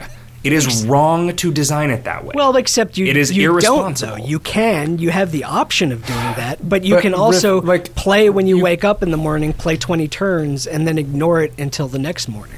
so yes, somebody who's got like a completely healthy, rational grip on the world and reality can do that. But like somebody who is cursed with the affliction of wanting to do everything optimally hmm. Gets stuck in these traps where they they have to check in every hundred minutes because otherwise they are wasting resources. And honestly, like I'm not like it this stuff is good and they obviously spend a lot of time on it and they are obviously interested in creating a quality product, but their their just sort of mechanical interaction model rubs me so the wrong way that I just I just get mad when I think about it. And and it's like, you know, I've talked to them a little bit and they've always been really nice and like they they you know Like they- in person? yeah, well, not in person, but through email. I mean, because Oh. they know about KOL and like like it's uh, because you know that's a very small circle, and that's the other thing is like these are people that are doing stuff that's kind of like what we do, and I want to like what they're doing, but it is so hard to like just because of, like if they said, all right, so this is how this works, you get you get ten actions an hour, or you can give us ten bucks once, and that meter just fills at the same rate, but it goes up to 100. So you could play once a day and not Right. feel like an idiot. Like, not feel like you're just wasting your time. Like, you could actually sit down and instead of playing it for five minutes and then having to come back an hour later and play it for another five minutes, you can play it for 20 minutes once a day. And, eh, you know, not not ruin the pacing right? Because I feel like if it's designed so that you can play five or ten turns of it every hour and a half, it's going to be paced so that it's interesting at that level. And if you just play once a day, you're going to go through it at this glacial pace. and lose. I mean, that, this is what happens to me every time I try is that I just lose interest hmm. in it because it's not enough. I'm not going to keep coming back to it like a fucking Farmville. There is some stuff that happens on a longer timer, uh, regardless of how many turns you're playing. Like I've I've invoked some events that put a timer on my screen that says in five days this will happen, or in six hours such and such will unlock. See, That's five of days is interesting. okay. Six hours is not. Six hours is not? Yeah. Huh. You know, and it's okay. I shouldn't. like, This is lame. This is lame, and I'm an asshole for believing these things. Because it's not evil. It's not wrong. It's just. It's just a thing. It is a. It is a frustrating barrier between me and something that I want to engage with, but just I can't. I have a really hard time not feeling like it is morally questionable. Like I am one of those people that has a really hard time playing a game like that recognizing some way in which I'm being suboptimal and still playing the game. So I either end up having to stop playing the game or wrecking my life for a little while. I mean, Neptune's Pride. Like, I kind of believe that Neptune's Pride is an irresponsibly designed game. I Well, don't the- think that the the, guy who original- made the Neptune's original Pride is irresponsible. But, the but the, it's like the uh, sequel that lets you set those parameters a little bit better. I think is way more reasonable. No, I don't know. Do I think that? Do I think that like codeine is an irresponsibly designed drug because because certain people will abuse it in ways Yeah. that ruin their lives? I mean, it, like no. Uh, yeah, I, I'm I- wrong about everything, guys. Guys, I'm, I've decided to turn over a new leaf for 2014. I'm just not going to fucking express any beliefs about anything because you think about, you know, you, you- like you think about how dumb you were last year. Maybe you guys don't operate like this, but sometimes I think about how dumb I was last year, and I just kind of hang my head, and I'm like, ugh. I just, I'll sometimes I'll just wince What? for like a minute and a half. But you get dumber every Emily- year as your and brain Emily will say, dies slowly. Did you realize that you just winced for like a minute and a half? I was like, yep. yeah, no, believe me, I was fully in it. I was I was engaged in that wince Wow. when I thought about when I thought about just the ever expanding collection of idiotic things that I have said and done in the past. But I yeah, I, I don't have a problem with the the turns boiling up thing. I I do kind of wish that they were more forthcoming about what I'm going to get for my 50 cents if I click this two Nex story option. Cuz a lot of the time well, not a lot of the time, but there have been ones where all you get is like another page of text that you wouldn't have otherwise seen and no no like statistical or item drops, you know. I mean, I have a feeling that's a, though that that's, that's, a bummer. Is, is it? it? Yeah, kind of. I mean, I mean, I mean, when you buy a book, are you disappointed that every that Well- every ten cents is just giving you another page? that's a Like, that's a good point. But if it's between like, I can click option A for free and get some stuff to read, and then some more points in my truffle hunter skill or my filth quality. Do you or I can that- click option B for 50 cents and only get some more text to read. Well, so the Tales of Dread in one of the things that we put into KOL this past year was a thing that you could spend some in-game currency on. Yeah, but in, Which- in-game currency isn't. Well, for some people, it's Yeah, it, it maps it's- directly to real world currency. yeah, right? Like it, it's You it's can't not you can't buy Krugerrands. Okay, that's true, I guess. But so if we had charged meat the normal currency, which you also can't buy, but you can buy something from us and then sell it to another player for enough to buy this thing. It, w- are you ripped off? I guess you know about it ahead of time. Or Well, you no, I'm- can. I'm not well, calling You can it- know about it ahead of time if you look at the wiki and learn what this thing does. Yeah, do you- right? do you Like, spend what we're talking time about is that, up for, this for those of you who listen to this podcast and don't play KOL, Tales of Dread was just a thing where it's like, all right, well, this is an object that you can carry around that doesn't really do much except it unlocks a bunch of short stories that that Riff and uh, and Josh, our other writer, wrote. And it was kind of an experiment. It was like, let's see if we can make people care about collecting these things just for their own sake, like for their their value as as collectible stories. And I wonder how successful that is because there's a finite number of them, and collectors, obsessive collectors, will get all of them just to have collected mm. them all, I, I'm not. even though that nobody else sees that. I'm not calling it a ripoff or anything. I'm just saying that I want. You're saying it's a bummer. It's- yeah. I- I would- Yeah, you did. You did just say it was a bummer. Yeah, mean, I, I just I want to know what I'm buying before I buy it instead of after. especially if it's with real money, even a pittance Yeah. of real money. Okay. Yeah, that's fair enough. How's Broken Age? Broken Age good? Everybody says it's good. Yeah, I, I like it a lot. It's really beautiful. The uh, the art is gorgeous. The puzzles are pretty fair. I've I'm I'm I'm a little bit stuck on like near the end of the uh, the girls story, but uh, I've enjoyed it a lot so far. Um, How's the Twitter Twitter integration? Is there Twitter? there is, is, there is is there no an energy Twitter system? No, no, you get as many turns as you want. Um, How are they making money? I don't understand. Man, well, I did have to. I did have to. Uh, I did have to kickstart it to uh, be able to play it this early. So Yeah, I didn't back it, so I have not. Uh, I have not gotten a chance to play it. I've been told that it's a good game to play with a with a with a lady or a or a woman. SO. Sure. Yeah. I, Yeah. I could see that. Um, Although I don't know what I'm gonna.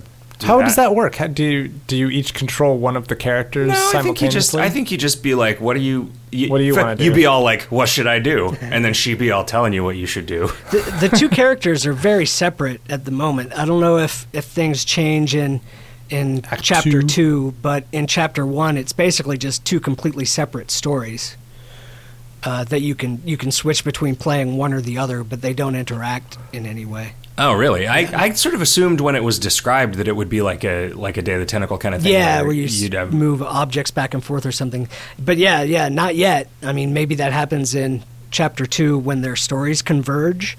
But as far as I've seen up to the end, well, assuming more stuff, I've gotten w- to what seems to be the end of the boys' story, and no, uh, no interaction between the two has happened.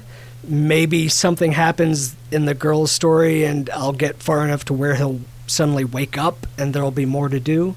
But from where I'm sitting right now, it looks like there is no interaction between them in chapter one. And what's Bravely Default? Bravely Default, um, it is basically Squaresoft's uh, new um, Final Fantasy, except without it being a Final Fantasy, so they don't have any of the Final Fantasy baggage.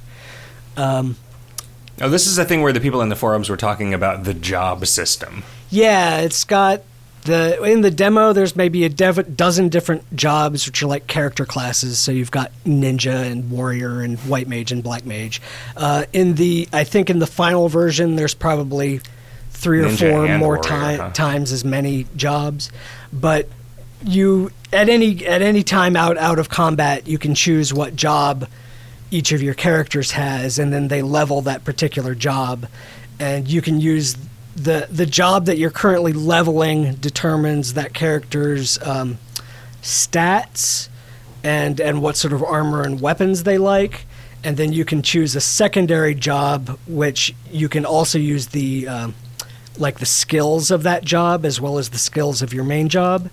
And then as you level each job, you also unlock passive abilities, and you get a certain number of points to spend on any passive abilities you've unlocked from any job that you can have active at a given time. So there's Your active passive abilities. yeah. So that so that uh, there's a ton of like like combinations of of different effects that you can uh, gather together in interesting ways. And so it's sort of it's sort of KOL like in the sense of you leveling Yeah, up dudes yeah. and then keeping one of their skills and leveling up a new dude. Yeah, basically. So, like for example, there's a uh, the ninjas have an active skill that you can use that will cause you to automatically dodge the next physical attack that is dealt towards you, and then red mages have a passive ability that. Um, Whenever you dodge an attack, you get a uh, physical and magical uh, damage buff. So you can you can chain together these abilities that way to to get more use out of the various stuff. So it's kind of interesting. What does the game look like? It- does it does it look like a bitch? what is it? Are you are you moving around and then it just goes to a subscreen when you get a random encounter? Yes. Is it? I mean, is it? Yeah. Okay. It- yeah, Damn it's it's Final Fantasy turn-based combat. Although they they have put a new interesting wrinkle in it, where you can each each character gets the option to steal turns from the future, kind of like um, all your your attack or or um, casting a spell costs one BP or battle points, right? And you Okay. get one BP every turn, and you have the option to uh, to uh, well what they call um, um, default, which is basically like guarding, except you in addition to guarding, you get a bonus BP instead of losing. So a. BBP. Right. So next turn you've got two BP, so you can attack twice instead of just once.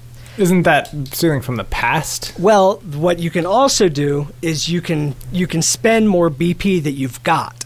You can But get then you have to default. You can only Right, default. you- like your default action is to default. you can you can spend you can go up to negative four BP in a turn, and then until you have regained that BP, you can't do anything, including guard.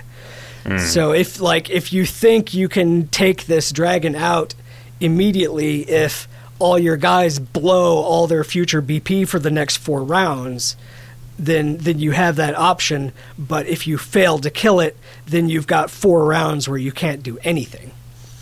Uh, but or but you know, 10, 10 years ago, SquareSoft made games with a job system, a cash system, and a hope system. and now, um, but you also get you know because you can do things like um, if if a character has been killed then your white mage can use can spend two turns to raise them from the dead and then heal them in one go instead of only being able to raise them from the dead and then risking that they're just going to get killed again because they're so weak the next round or whatever hmm. okay. I mean, I can I can see how that adds a that does make it pretty different mm-hmm. than the the typical. And uh, the third thing that's kind of interesting is that there is a um, there's like a village that exists in sort of a subscreen menu. You get like a top-down view of this village map and villagers walking around, and um, I guess sort of not exactly Sim City style, but there are different building locations on this map, and you can assign villagers to uh, construct or upgrade different kinds of shops and stuff. And it's based on like actual gameplay time. Like, for example, the weapon shop will take 10 hours to build, but every villager that you assign to it, you know, cuts that by the appropriate amount. So if you assign four villagers to build this shop, it'll take two and a half hours. And that's two and a half hours of actual played or paused game time. Oh man. And when you StreetPass people that are also playing Bravely Default, that adds another villager to your town. Okay, Wow. that's that's kind of cool, actually. I mean, it depends on how optional those things are, I guess. Hmm. I don't know if I think that's kind of cool or if I think that's gross. What if someone twitters you? while? I guess it's, does, does it refill your energy? Do you have to default less? Oh, that would be weird. Um, you know what game uh, has a? I think I haven't gotten to this yet, but seems to have a similar kind of thing that I've been playing, not a bunch of, but a few hours of. Maybe is Marvel Heroes. Oh yeah, I which is saw on Steam that you were playing. Is that. this How the- is that? the Bejeweled No, no, that's Puzzle Quest. Puzzle Quest Heroes Marvel of Heroes. Marvel. Yeah, I don't know. Uh, Marvel Heroes is like a, it's like a Heroes. Diablo Marble Marble Heroes. Ooh, Marvel marbles. Started out as Marble Gumballs, but that's not for a hundred years. Marvel Madness. Ah. Anyway, Marvel Heroes is like it's like Diablo only with Marvel characters, and you you there's a lot of shit you can buy with microtransaction currency. It's I mean, it's free. Okay. You know, it's free to play, and I've played it a bunch. on your phone. no, no, it's on the PC. Wow. Yeah, I mean it's a real it's a real thing. Microtransactions on the PC. Yeah, yeah. No, it's I mean That's it's crazy. it's just you know it's like Path of Exile, like it's a free to play Diablo like. And when you get you a character, Are up you in cities? yeah, Fighting enemies, Yeah, like super villains. Yep. It's there's a bunch of different like it's kind of City of Heroes esque in that there's just a bunch of different sort of tribes of bad guys that like Okay. work for different villains and the villains show up themselves as like, you know, light source bosses sometimes and it's very Do you send them to jail? No, you just they just disappear. You know, like when you kill a monster and it fucking like it it is very generous with the like auto joining of parties. So a lot of times like you'll have a quest and then you'll enter the area and it's like, "All right, your quest is done because somebody halfway across the fucking map killed this guy that you were supposed to kill." And so nope, you de- the thing the quest item you were supposed to pick up despawned, so I guess you don't get to make any progress until you log off, wait for that instance to expire and then log back on and that's pretty cool. I didn't exactly get yelled at, but I definitely got made fun of for having the temerity to ask if there was an auction house. Uh, they're like, no, it doesn't need one. Why don't you go back to Diablo 3, pussy? Like, uh, cool. Huh. I, like, so there's just no player economy at all. No, and there doesn't need to be one. Okay, okay, gotcha. I like I understand how you would feel about one if there was one, but like it's a little weird to have a big you know, especially in Are there like, rare drops? Yes, there are. Ah. You get drops for other characters. What? But you also unlock a stable of like you can so so there the, like over time you get these like splinters that the eternity splinters. What's it, like there's a sort of like repairing infinities I guess or depleting infinities, but they're eternities instead of infinities. And enough of them and you can unlock a random other character, which I think my plan was to play until I got enough to randomly unlock another character, and if that character was cool, I would keep playing, and if it was something dumb, like what I'm hoping for is uh, Rocket Raccoon, because that guy looks like a That's fucking a that's a real model yeah character. raccoon rocket. Yeah, no, there's something called Squirrel Girl, which I don't think would be fun, but yeah, they, they, they Who are you playing when you start? that like I- a kids well, you get to pick- character? You get to pick one of like 10 dudes. Um, and I just picked Captain America because I guess I wanted all my uh, abilities to be really boring because, like, Do you throw your shield? all he does is have a shield and then punch dudes. okay. Like, you Sounds don't like even. almost any other character would be better than that. Yeah, I know. I don't know what I was thinking. Anyway, but then I read like Captain America is supposedly pretty good for for new players, but the, I think that this game has sort of drawn into sharper relief for me what I don't like about things that are not fantasy games. Like I, I sort of don't like games that are set in the real world, right? And this is what about this is set Secret Worlds? yeah, that the secret world is set in such a weird version of the real world that it doesn't read as the real world anymore. I mean, the, the secret world is basically like, and I guess I don't know why I feel like there's such a difference between like the Marvel continuity version of New York and like the Lovecraft version of New York, Right. but for whatever reason, it's just more appealing to me. But so I have this ability that's like you throw your shield, and the more points you put into this ability, the more enemies it will bounce off of. So it's essentially just like a weird, difficult to target AOE, but. But it's also just like you just click it whenever you have energy, and you'll just a bunch of dudes just die and spew loot into the air, and it's like, oh yeah, this is a video game. Because they're filled with loot and you cut their Except heads off. that if there aren't any enemies, it will just jump to the really large number of destructible scenery objects. Except it's the real world, so those destructible scenery objects are like police cars and shit, and like Wow. somebody's mailbox, and it's so it's like, oh, okay, so this is Do this is also spew loot? no, well, sometimes they do, but like this is Cap. This is Captain America's ability that lets him destroy all the chairs in a church at once. Like, okay, g- cool. Sorry, church. Uh, you know, this is like this is the thing that lets you cut down all of all of uh, Patrick Stewart's rose bushes at the same time. Like, and and it's like, all right, go into Mutant Town and help the mutants. And it's like mostly the way that I've helped them is just by destroying all their cars. it's like, sorry, I know that there's like a lot of poverty here, and you were probably using that car to go to work, but uh, hey, at least I killed that mafia guy. Like, Wow, will it bou- bounce off an enemy and then destroy a bunch of property? yeah. Wow. So you can't even avoid it, which is not a big deal in fucking Diablo 3 because, like, you know, who cares about that tombstone? I mean, probably that Well, guy's and the- family or whatever, but like, tree who cares about, and- yeah. Yeah. the tree stumps and like the, you know, Rocks. the ancient pillars that are already in this crumbling ruin that you Yeah. like knock down into the i- invisible depths. But like, yeah, it's just, ah.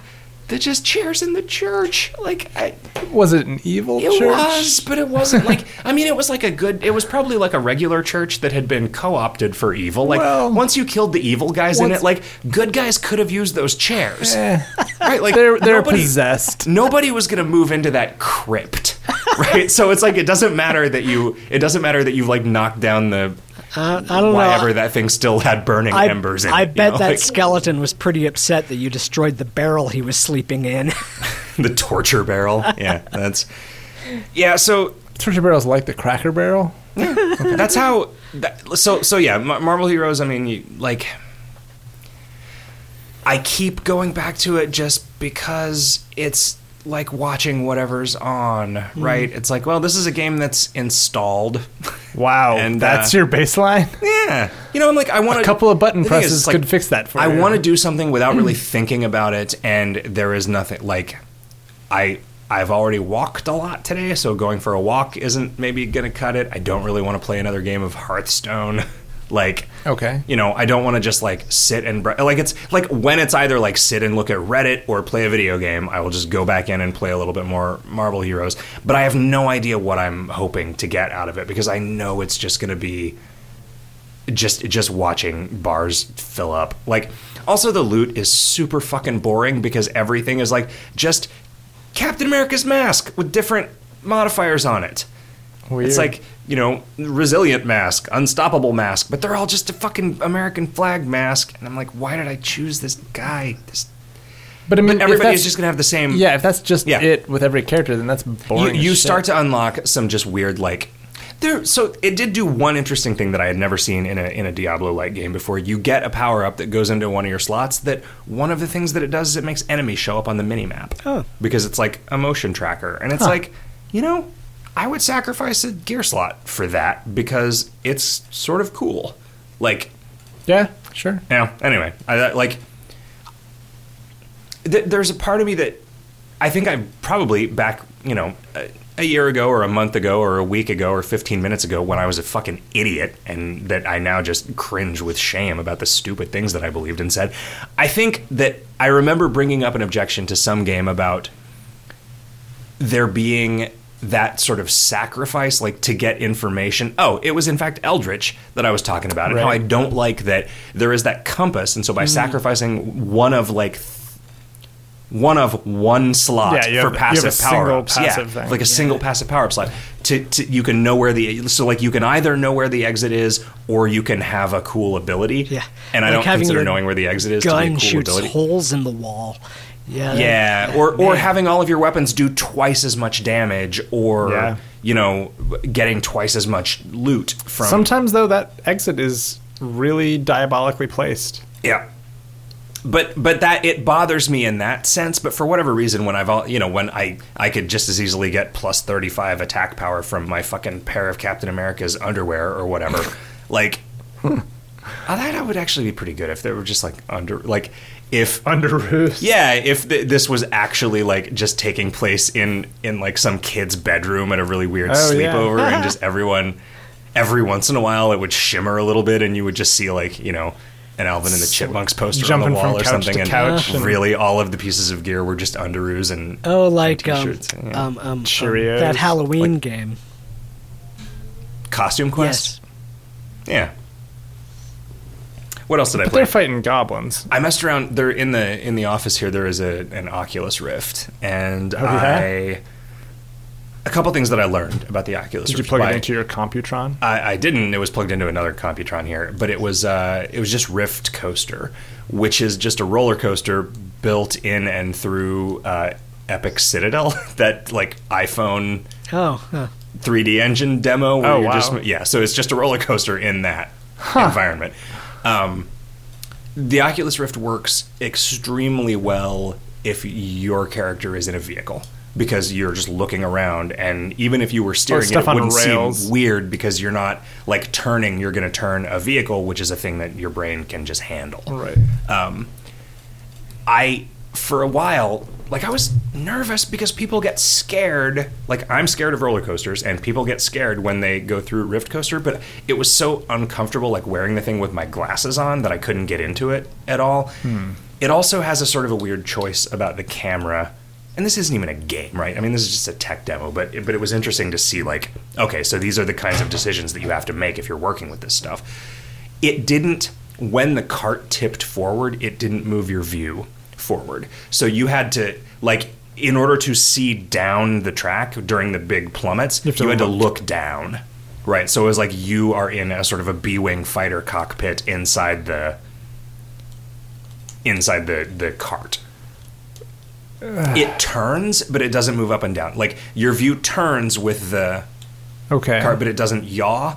Really? Huh. It, Does it assume doesn't- that you're like it's it's effectively saying it doesn't yaw or pitch with Really? the, with the movement of the car. Yeah, which just seems like That's weird. They, they must have they clearly thought of this because they did it on one axis but not not the other. So I don't know if Mm-hmm. it was just like nauseating for a time. Then I played it with my glasses off and it was so much better.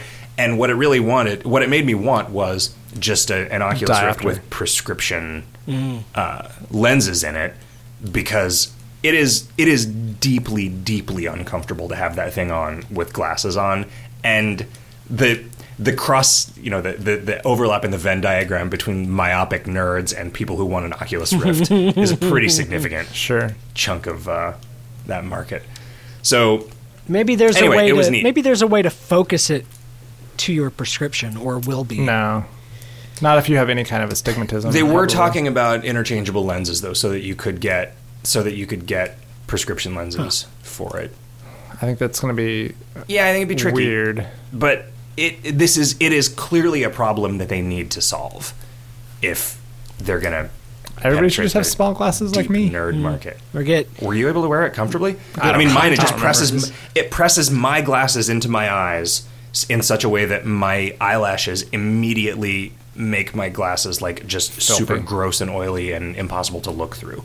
But doing it like it was like basically like riding a roller coaster with my glasses off. A the it wasn't uncomfortable, and B the low resolution didn't bother me. Right, because this is one of the this is one of the Early dev kits with dev the kits. half the resolution of what they're saying the ultimate consumer version is going to have.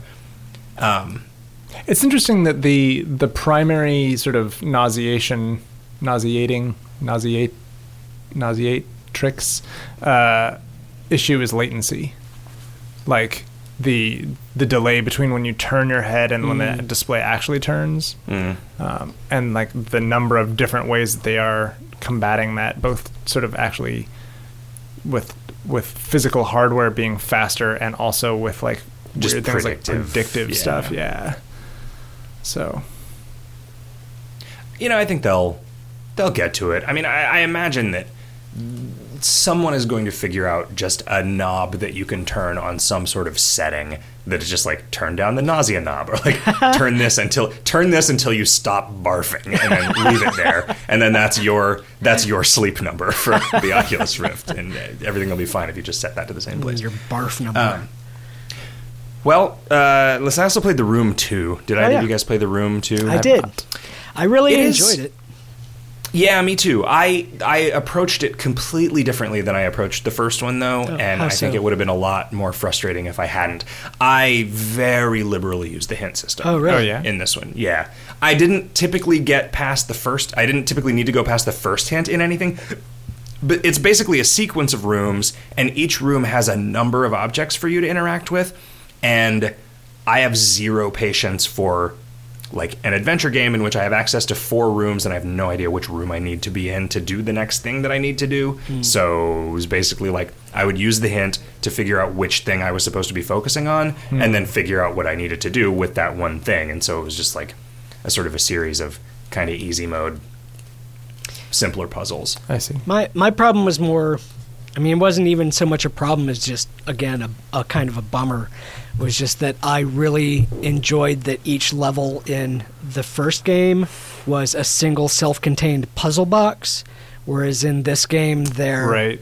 their rooms and even the last level is like so opened up it's it's like a full-on escape the locked room game room and i just i like puzzle boxes in particular so that that was it was kind of a bummer for me that it didn't have that focus anymore.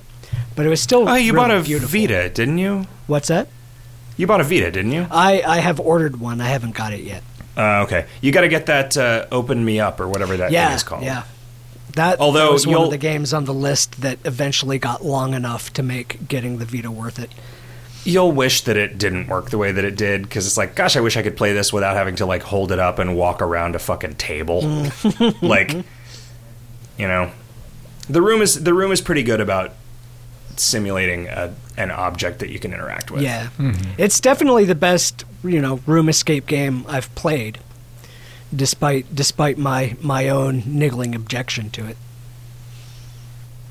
Yeah, you know, nothing else on this list is uh, super, super interesting enough to talk about. I played a little bit of You Only Get One Limb, which I think uh, Kevin Yeah, did too. I I, think that. that came out of the You Only Get One uh, Ludum Dare Yep. jam. Uh, it was basically like you're like a guy who's just like a head with one, One arm, arm. um, and all you can do is m- you have arrow keys and like spacebar to clutch, and you just move the hand around, sort of. So you kind of fold it around. It's jointed at the elbow, and you kind of fold it around, and you can launch yourself up into the air by kind of punching the ground, and then you have to like move switches and get these rope pulleys to to start moving, and so you can grab onto them and then do crazy Tarzan uh, stuff. That's I don't know. It was fun. It's neat. It is a neat game design. And it's just like a just a Unity browser game. It's pretty uh, pretty fun. Because it start, it's one of those things where it starts out, you're like, how the fuck do right. you do anything? But then you eventually learn. You're like, ah, okay, this is it's weird that I just like. It's this weird sort of. The thing that video games are good at, where it's this microcosm of being really bad at something and confused by it and then getting really good at it in a short amount of time because it's like this meaningless thing to be good at. It's a yeah. It's sort of more. It's more simplistic than QWOP and sort of more satisfying because It's a lot easier to start making some progress Yeah. than, than it is, and, and there's a lot more to it than you know just the. I got to a point where if you fell down a hole, you just the level restarted. Yeah, and it was screw, a screw long. that. Like that's not. It was a long travel between those two. It could have was been. like, It eh, could have been checkpointed better. yeah, a lot better. I, I I got as far as the Beethoven level in Dragon's Lair 2, and that that is another game that could be checkpointed better. Although I guess considering that it was designed for coin-operated arcade machines, it makes Right. sense, business sense, that they uh, didn't do that. Well, um, how would you guys like to just skip the news segment? Do you have anything super important you want to talk about? I was excited to talk about the uh, the Castle Doctrines. Oh, sort of that contest. That's neat. contest. Yeah. Yeah, I was also going to talk about Jason Rohrer during the, the news segment, but uh, that's kind of a a discussion that we could just as easily have tomorrow. I, I was I, I read post his thing about his thing about sales, about Yep. Steam sales and whether they're good tonight, and I took some notes about some stuff that I want to talk to about that. But this is this is running long, and I would like to do some listeners' mails because Oh, you would? yeah, we have some listeners' mails. Oh, you would, would you? Although, uh, first, we're supposed to do the assignment. Is that? Yeah. Yeah. Uh, this assignment sucked, and I didn't finish it, even though I had six months. wow. Did you, Riff? Did you finish it?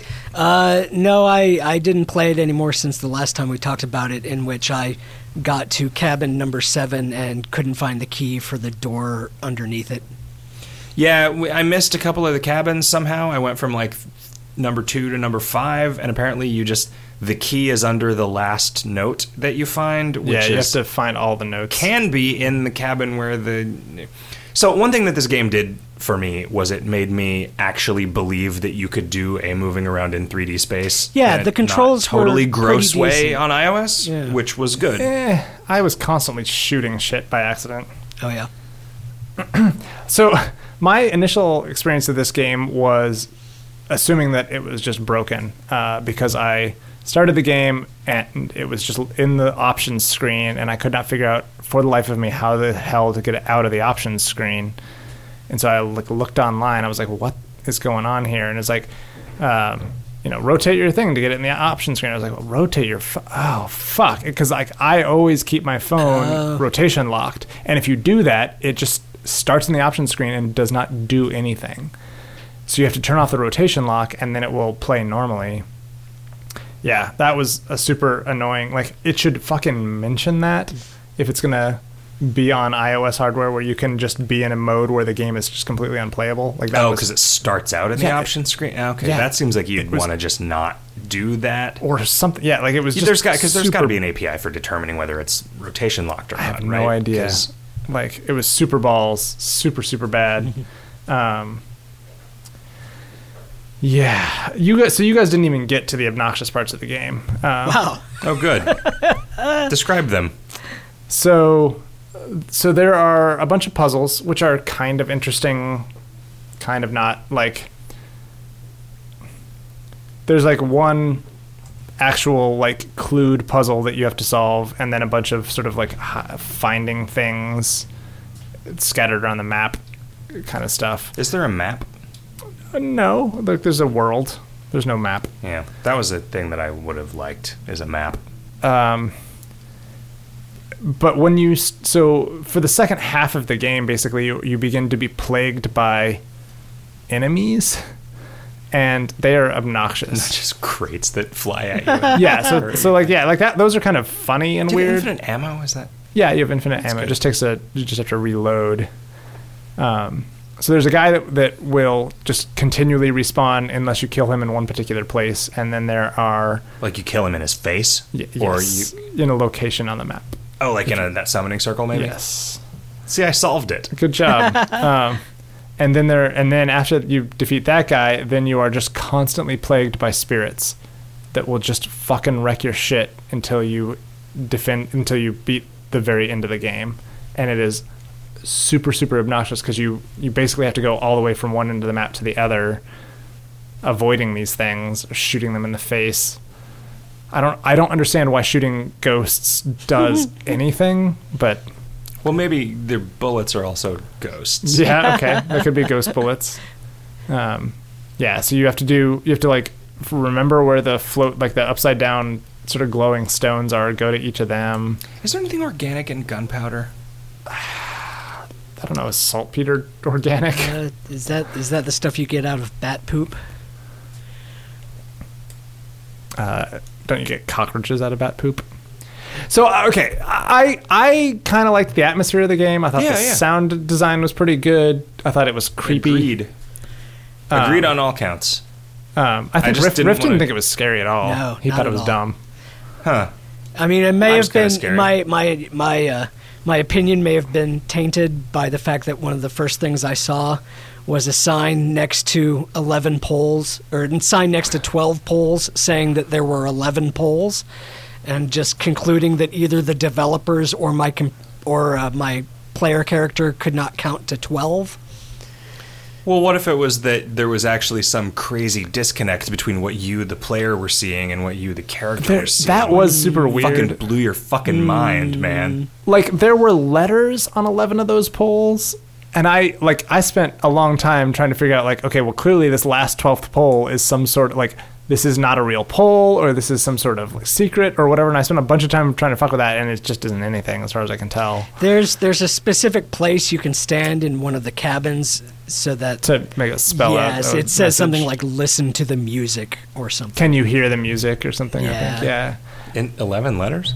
Well no 11 l- poles with letters Oh. one of the poles just doesn't have any letters on it i was like oh well that must be the secret pole or whatever but That's no, the music pole. yeah fuck i don't know Um, There's a know- boss fight in the game. Oh, good. Yeah. This game was not as scary as Yearwalk, which is weird given that, Hmm. it, you know, it Yearwalk was just a sort of a series of drawings mm. rather than. Right. an actual immersive environment. The, you know, there were so many dumb things in this that That it took you out. really Yeah, messed yeah. up the. Well, I don't know why there was a car. two hovering beds yeah I, d- I just ignored the car I thought the hovering beds were cool, actually. Like They were I thought that those were but- those were those were interesting and creepy in a in a sort of a Dear Esther way. Okay. The Right. fucking crates, man.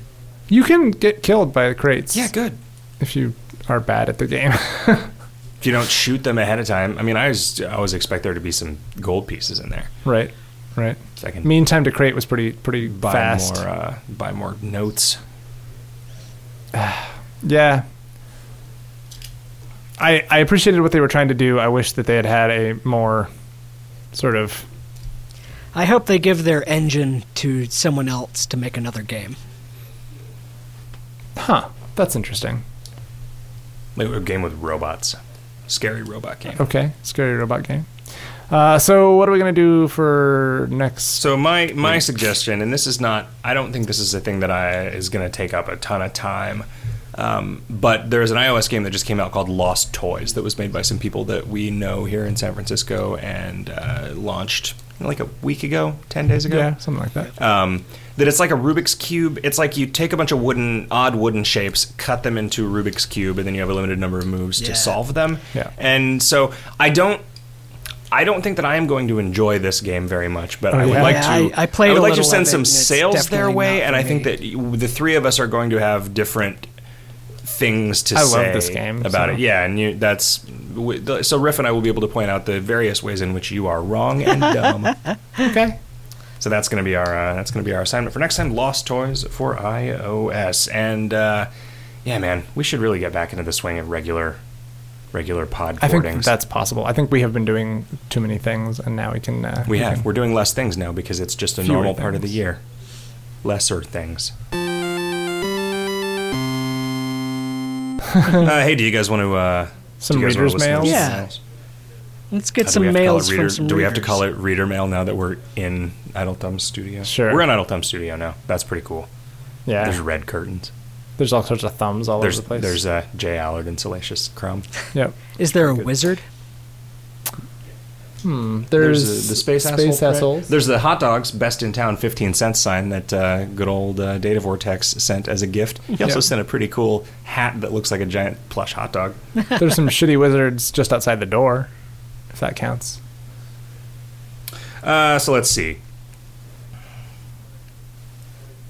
Uh, Glebe says, if I send this on December 6th, how long will it take you to read it? Wow. Uh, I don't know. When is it now? it's December 20, Jan- Jan- 20th? 14 days. January twenty second. It's March 20th, dude. I don't know how long it took, dude. Um, March twentieth. Johnny Fox says, "Can you do eggplant runs in Spelunky yet, Jake?" No, I- I'm never gonna. I really April only play the daily challenge, and I'm never gonna buy a present. It's just a bad. It's a bad move. What's in the present? It's bad news. It's just a random item, but it always costs too much. It's like it's not doesn't doesn't pay. Crime. It's like crime. Buying the present is like crime. It does not pay. So if you if you kill the shopkeeper and steal the present, is that like a double or a triple crime? Mm. Maybe he doesn't even notice. So many of my daily challenge runs are just ending when I get killed because I refuse to not rob the black market now because Oh, wow. I just sort of I've crossed that threshold where I know that the game is going to be meaningless if I don't. Hmm. Like it's not gonna it's not gonna up my average of top ten highest daily challenge scores, and I'm not gonna make it to hell if I don't get all the bombs and all of the everything, Right. all of the power ups from inside the black market. So it's like, well, fuck. Um, yeah, but then a lot of times I just like, all right, well, I'm gonna make a move and then instantly get killed, and that's how the run ends. Is somewhere in the middle of the jungle, just dying in the black market. Scarfidin says, "Did any of you catch Awesome Games Done Quick? Thoughts? Well, we Yes. shared those thoughts already. Yep. This is a pretty good listener's mail segment so far." Uh, old Jim Kenobi says, "Several episodes ago, I heard you guys talking up uh, talking about Netrunner, though I don't remember hearing much of your opinions on it. What did you think? It oozes flavor and is a great example of blending flavor and mechanics. Any options on LCGs in general?" What does L mean? That is that that is Fantasy Flight's living card game uh, denominator, which is just it's basically a you know like a collectible card game, except you buy all of the cards and they come out in sets, and there's no randomization involved in it. I need to play more Netrunner. While I was home over Christmas, I bought some of the expansions so that we could start making some decks here. When uh, when Nels Anderson is back in town, I think we'll, we will probably get him to give us a little more advice and play with him because he'll be excited about that. But uh, it's. I understand the game now, and I think I could play it. If somebody handed me a deck, I think I would be able to play a game. You know, not necessarily win regularly, but the idea of building a deck in it is really intimidating to me because I don't know. And even going and like reading beginning deck building advice, it uses all this terminology that I don't know what it means huh. which is weird. Anyway, it's it's it seems interesting and it seems fun, and I do really like the flavor of it Yeah, because it is too. just such a like hokey. hokey '90s cyberpunk thing. that- I don't know if that's That is hokey the or best hokey thing. or 90s. Yeah, Yeah, that's that is the best. I agree with hokey. Riff. Riff, we agree. Yes. yeah, sure, it is the best. Shadowrun runs against Megacorps are just the best thing. Yeah, except for the fucking dwarfs and orcs. I just Ugh, wish get that, over it, man. Yeah, I just Blend sci-fi and fantasy. It's everything you want. want to, but it's You I don't. you can kill a sweet skeleton and get a sweet sword. But you could you could kill a robot skeleton and get a Robo monofilament vibro sword. Yeah. Right? It doesn't have to be fucking magic and it doesn't have to be like a like But it's look, better because I like a shaman and I like a ma- I like a magic like lightning bolt. I Yeah. like it I like it when uh-huh. you you know you call upon some sort of an earth spirit or whatever to kill an Fucking elf. cyber dragons, not- man. it- Come no. on. Nah. It's the best. It could just be a robot and that would But be it's fine. better if it's a real dragon. I think you and I are just going to have to agree to disagree about this dragon. You're just wrong. Joseph says, How much alcohol do you guys actually drink when potting? I'm trying to start potting myself and want to set the proper lubrication levels. Eh, it's, this is the least of your worries in getting it set up. Um, I have, One beer tonight. yeah, lately I've been feeling like they would be better if I didn't drink quite as much. I don't know that that's true. You don't?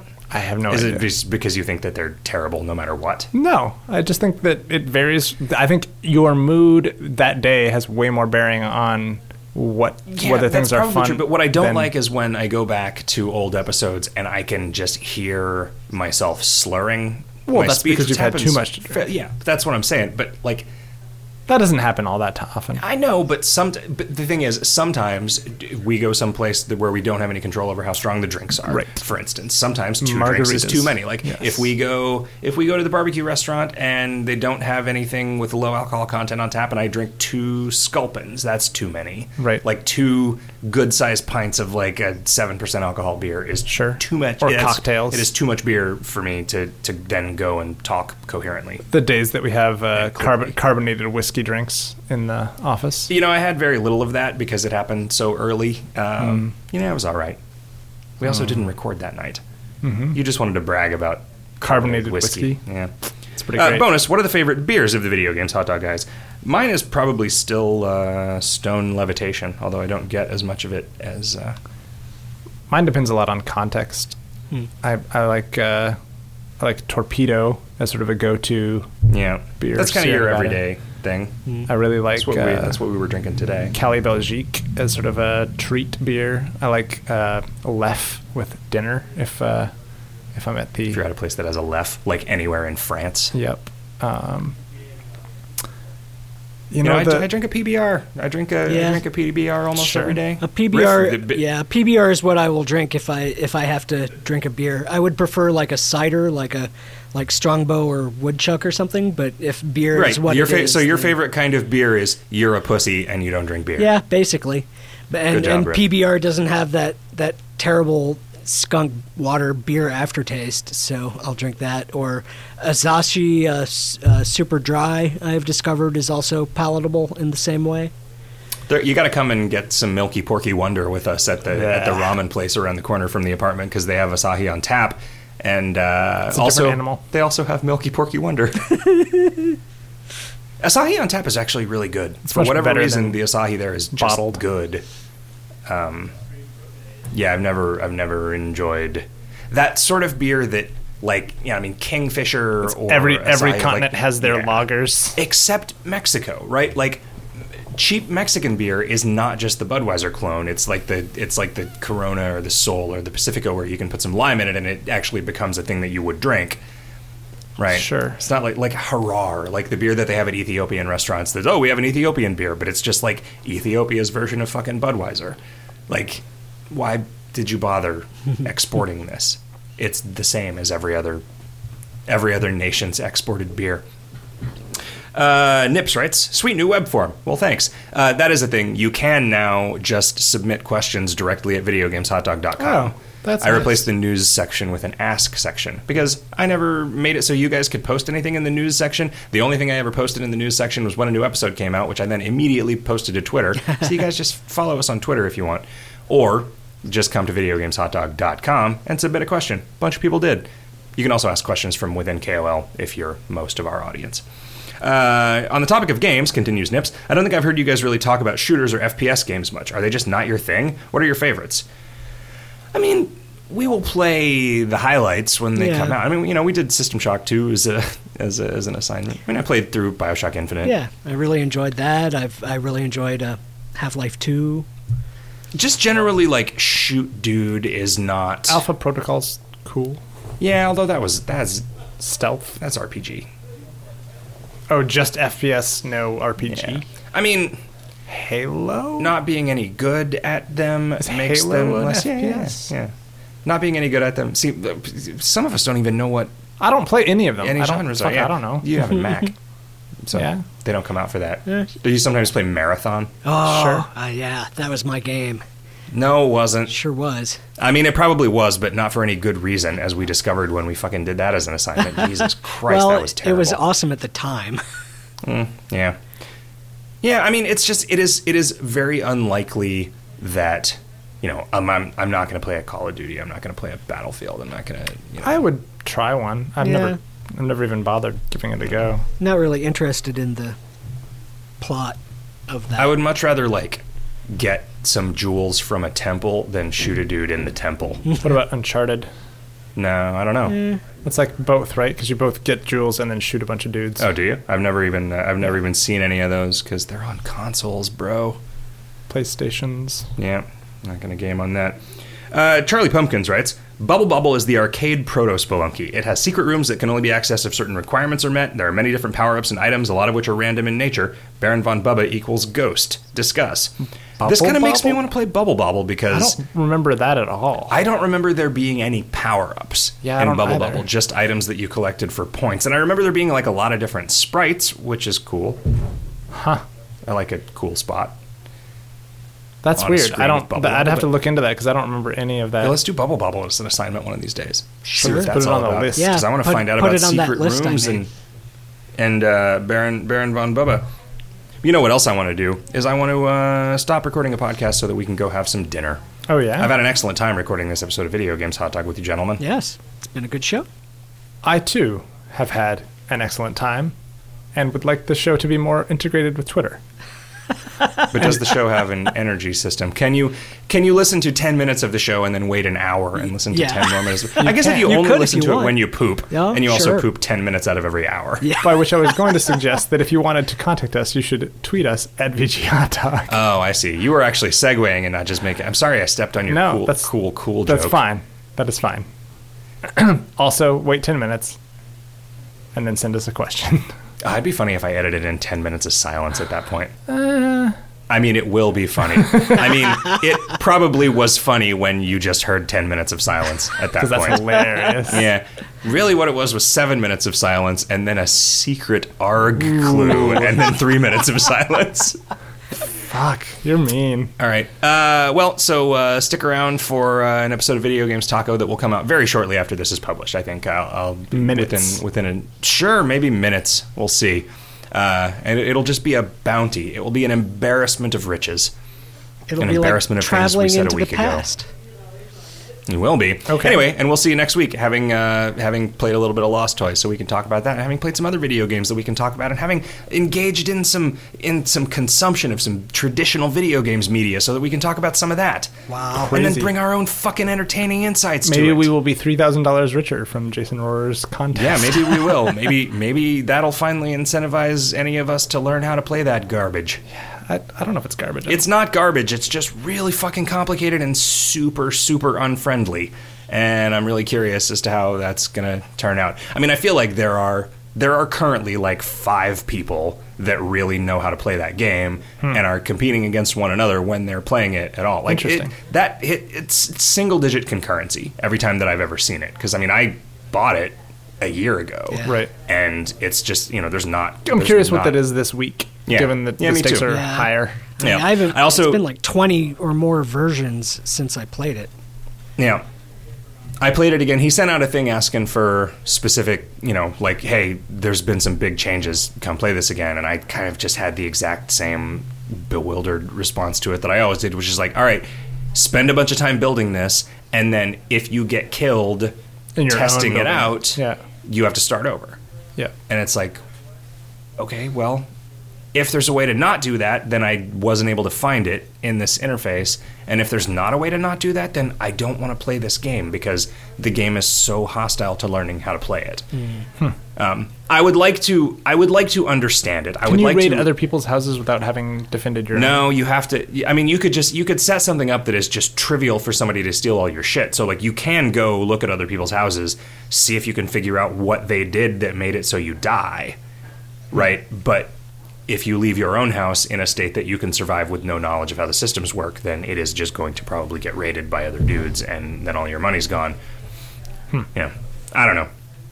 I, I do want to talk uh, next week about the his his thing about Steam sales. Yeah, because there's just a few there's a few points that he brought up that I can see why someone would say it, but I think it's probably debatable in an interesting way with you guys who you know you, you guys think about video games. You guys are you guys are good at talking about stuff, thinking about stuff, arguing about stuff. Waiting ten minutes and then talking about some more stuff. Yeah, so I can't wait until uh, I can't wait until the next episode of Video Games Hot Dog. See you guys then. Have a great week, everybody. Later.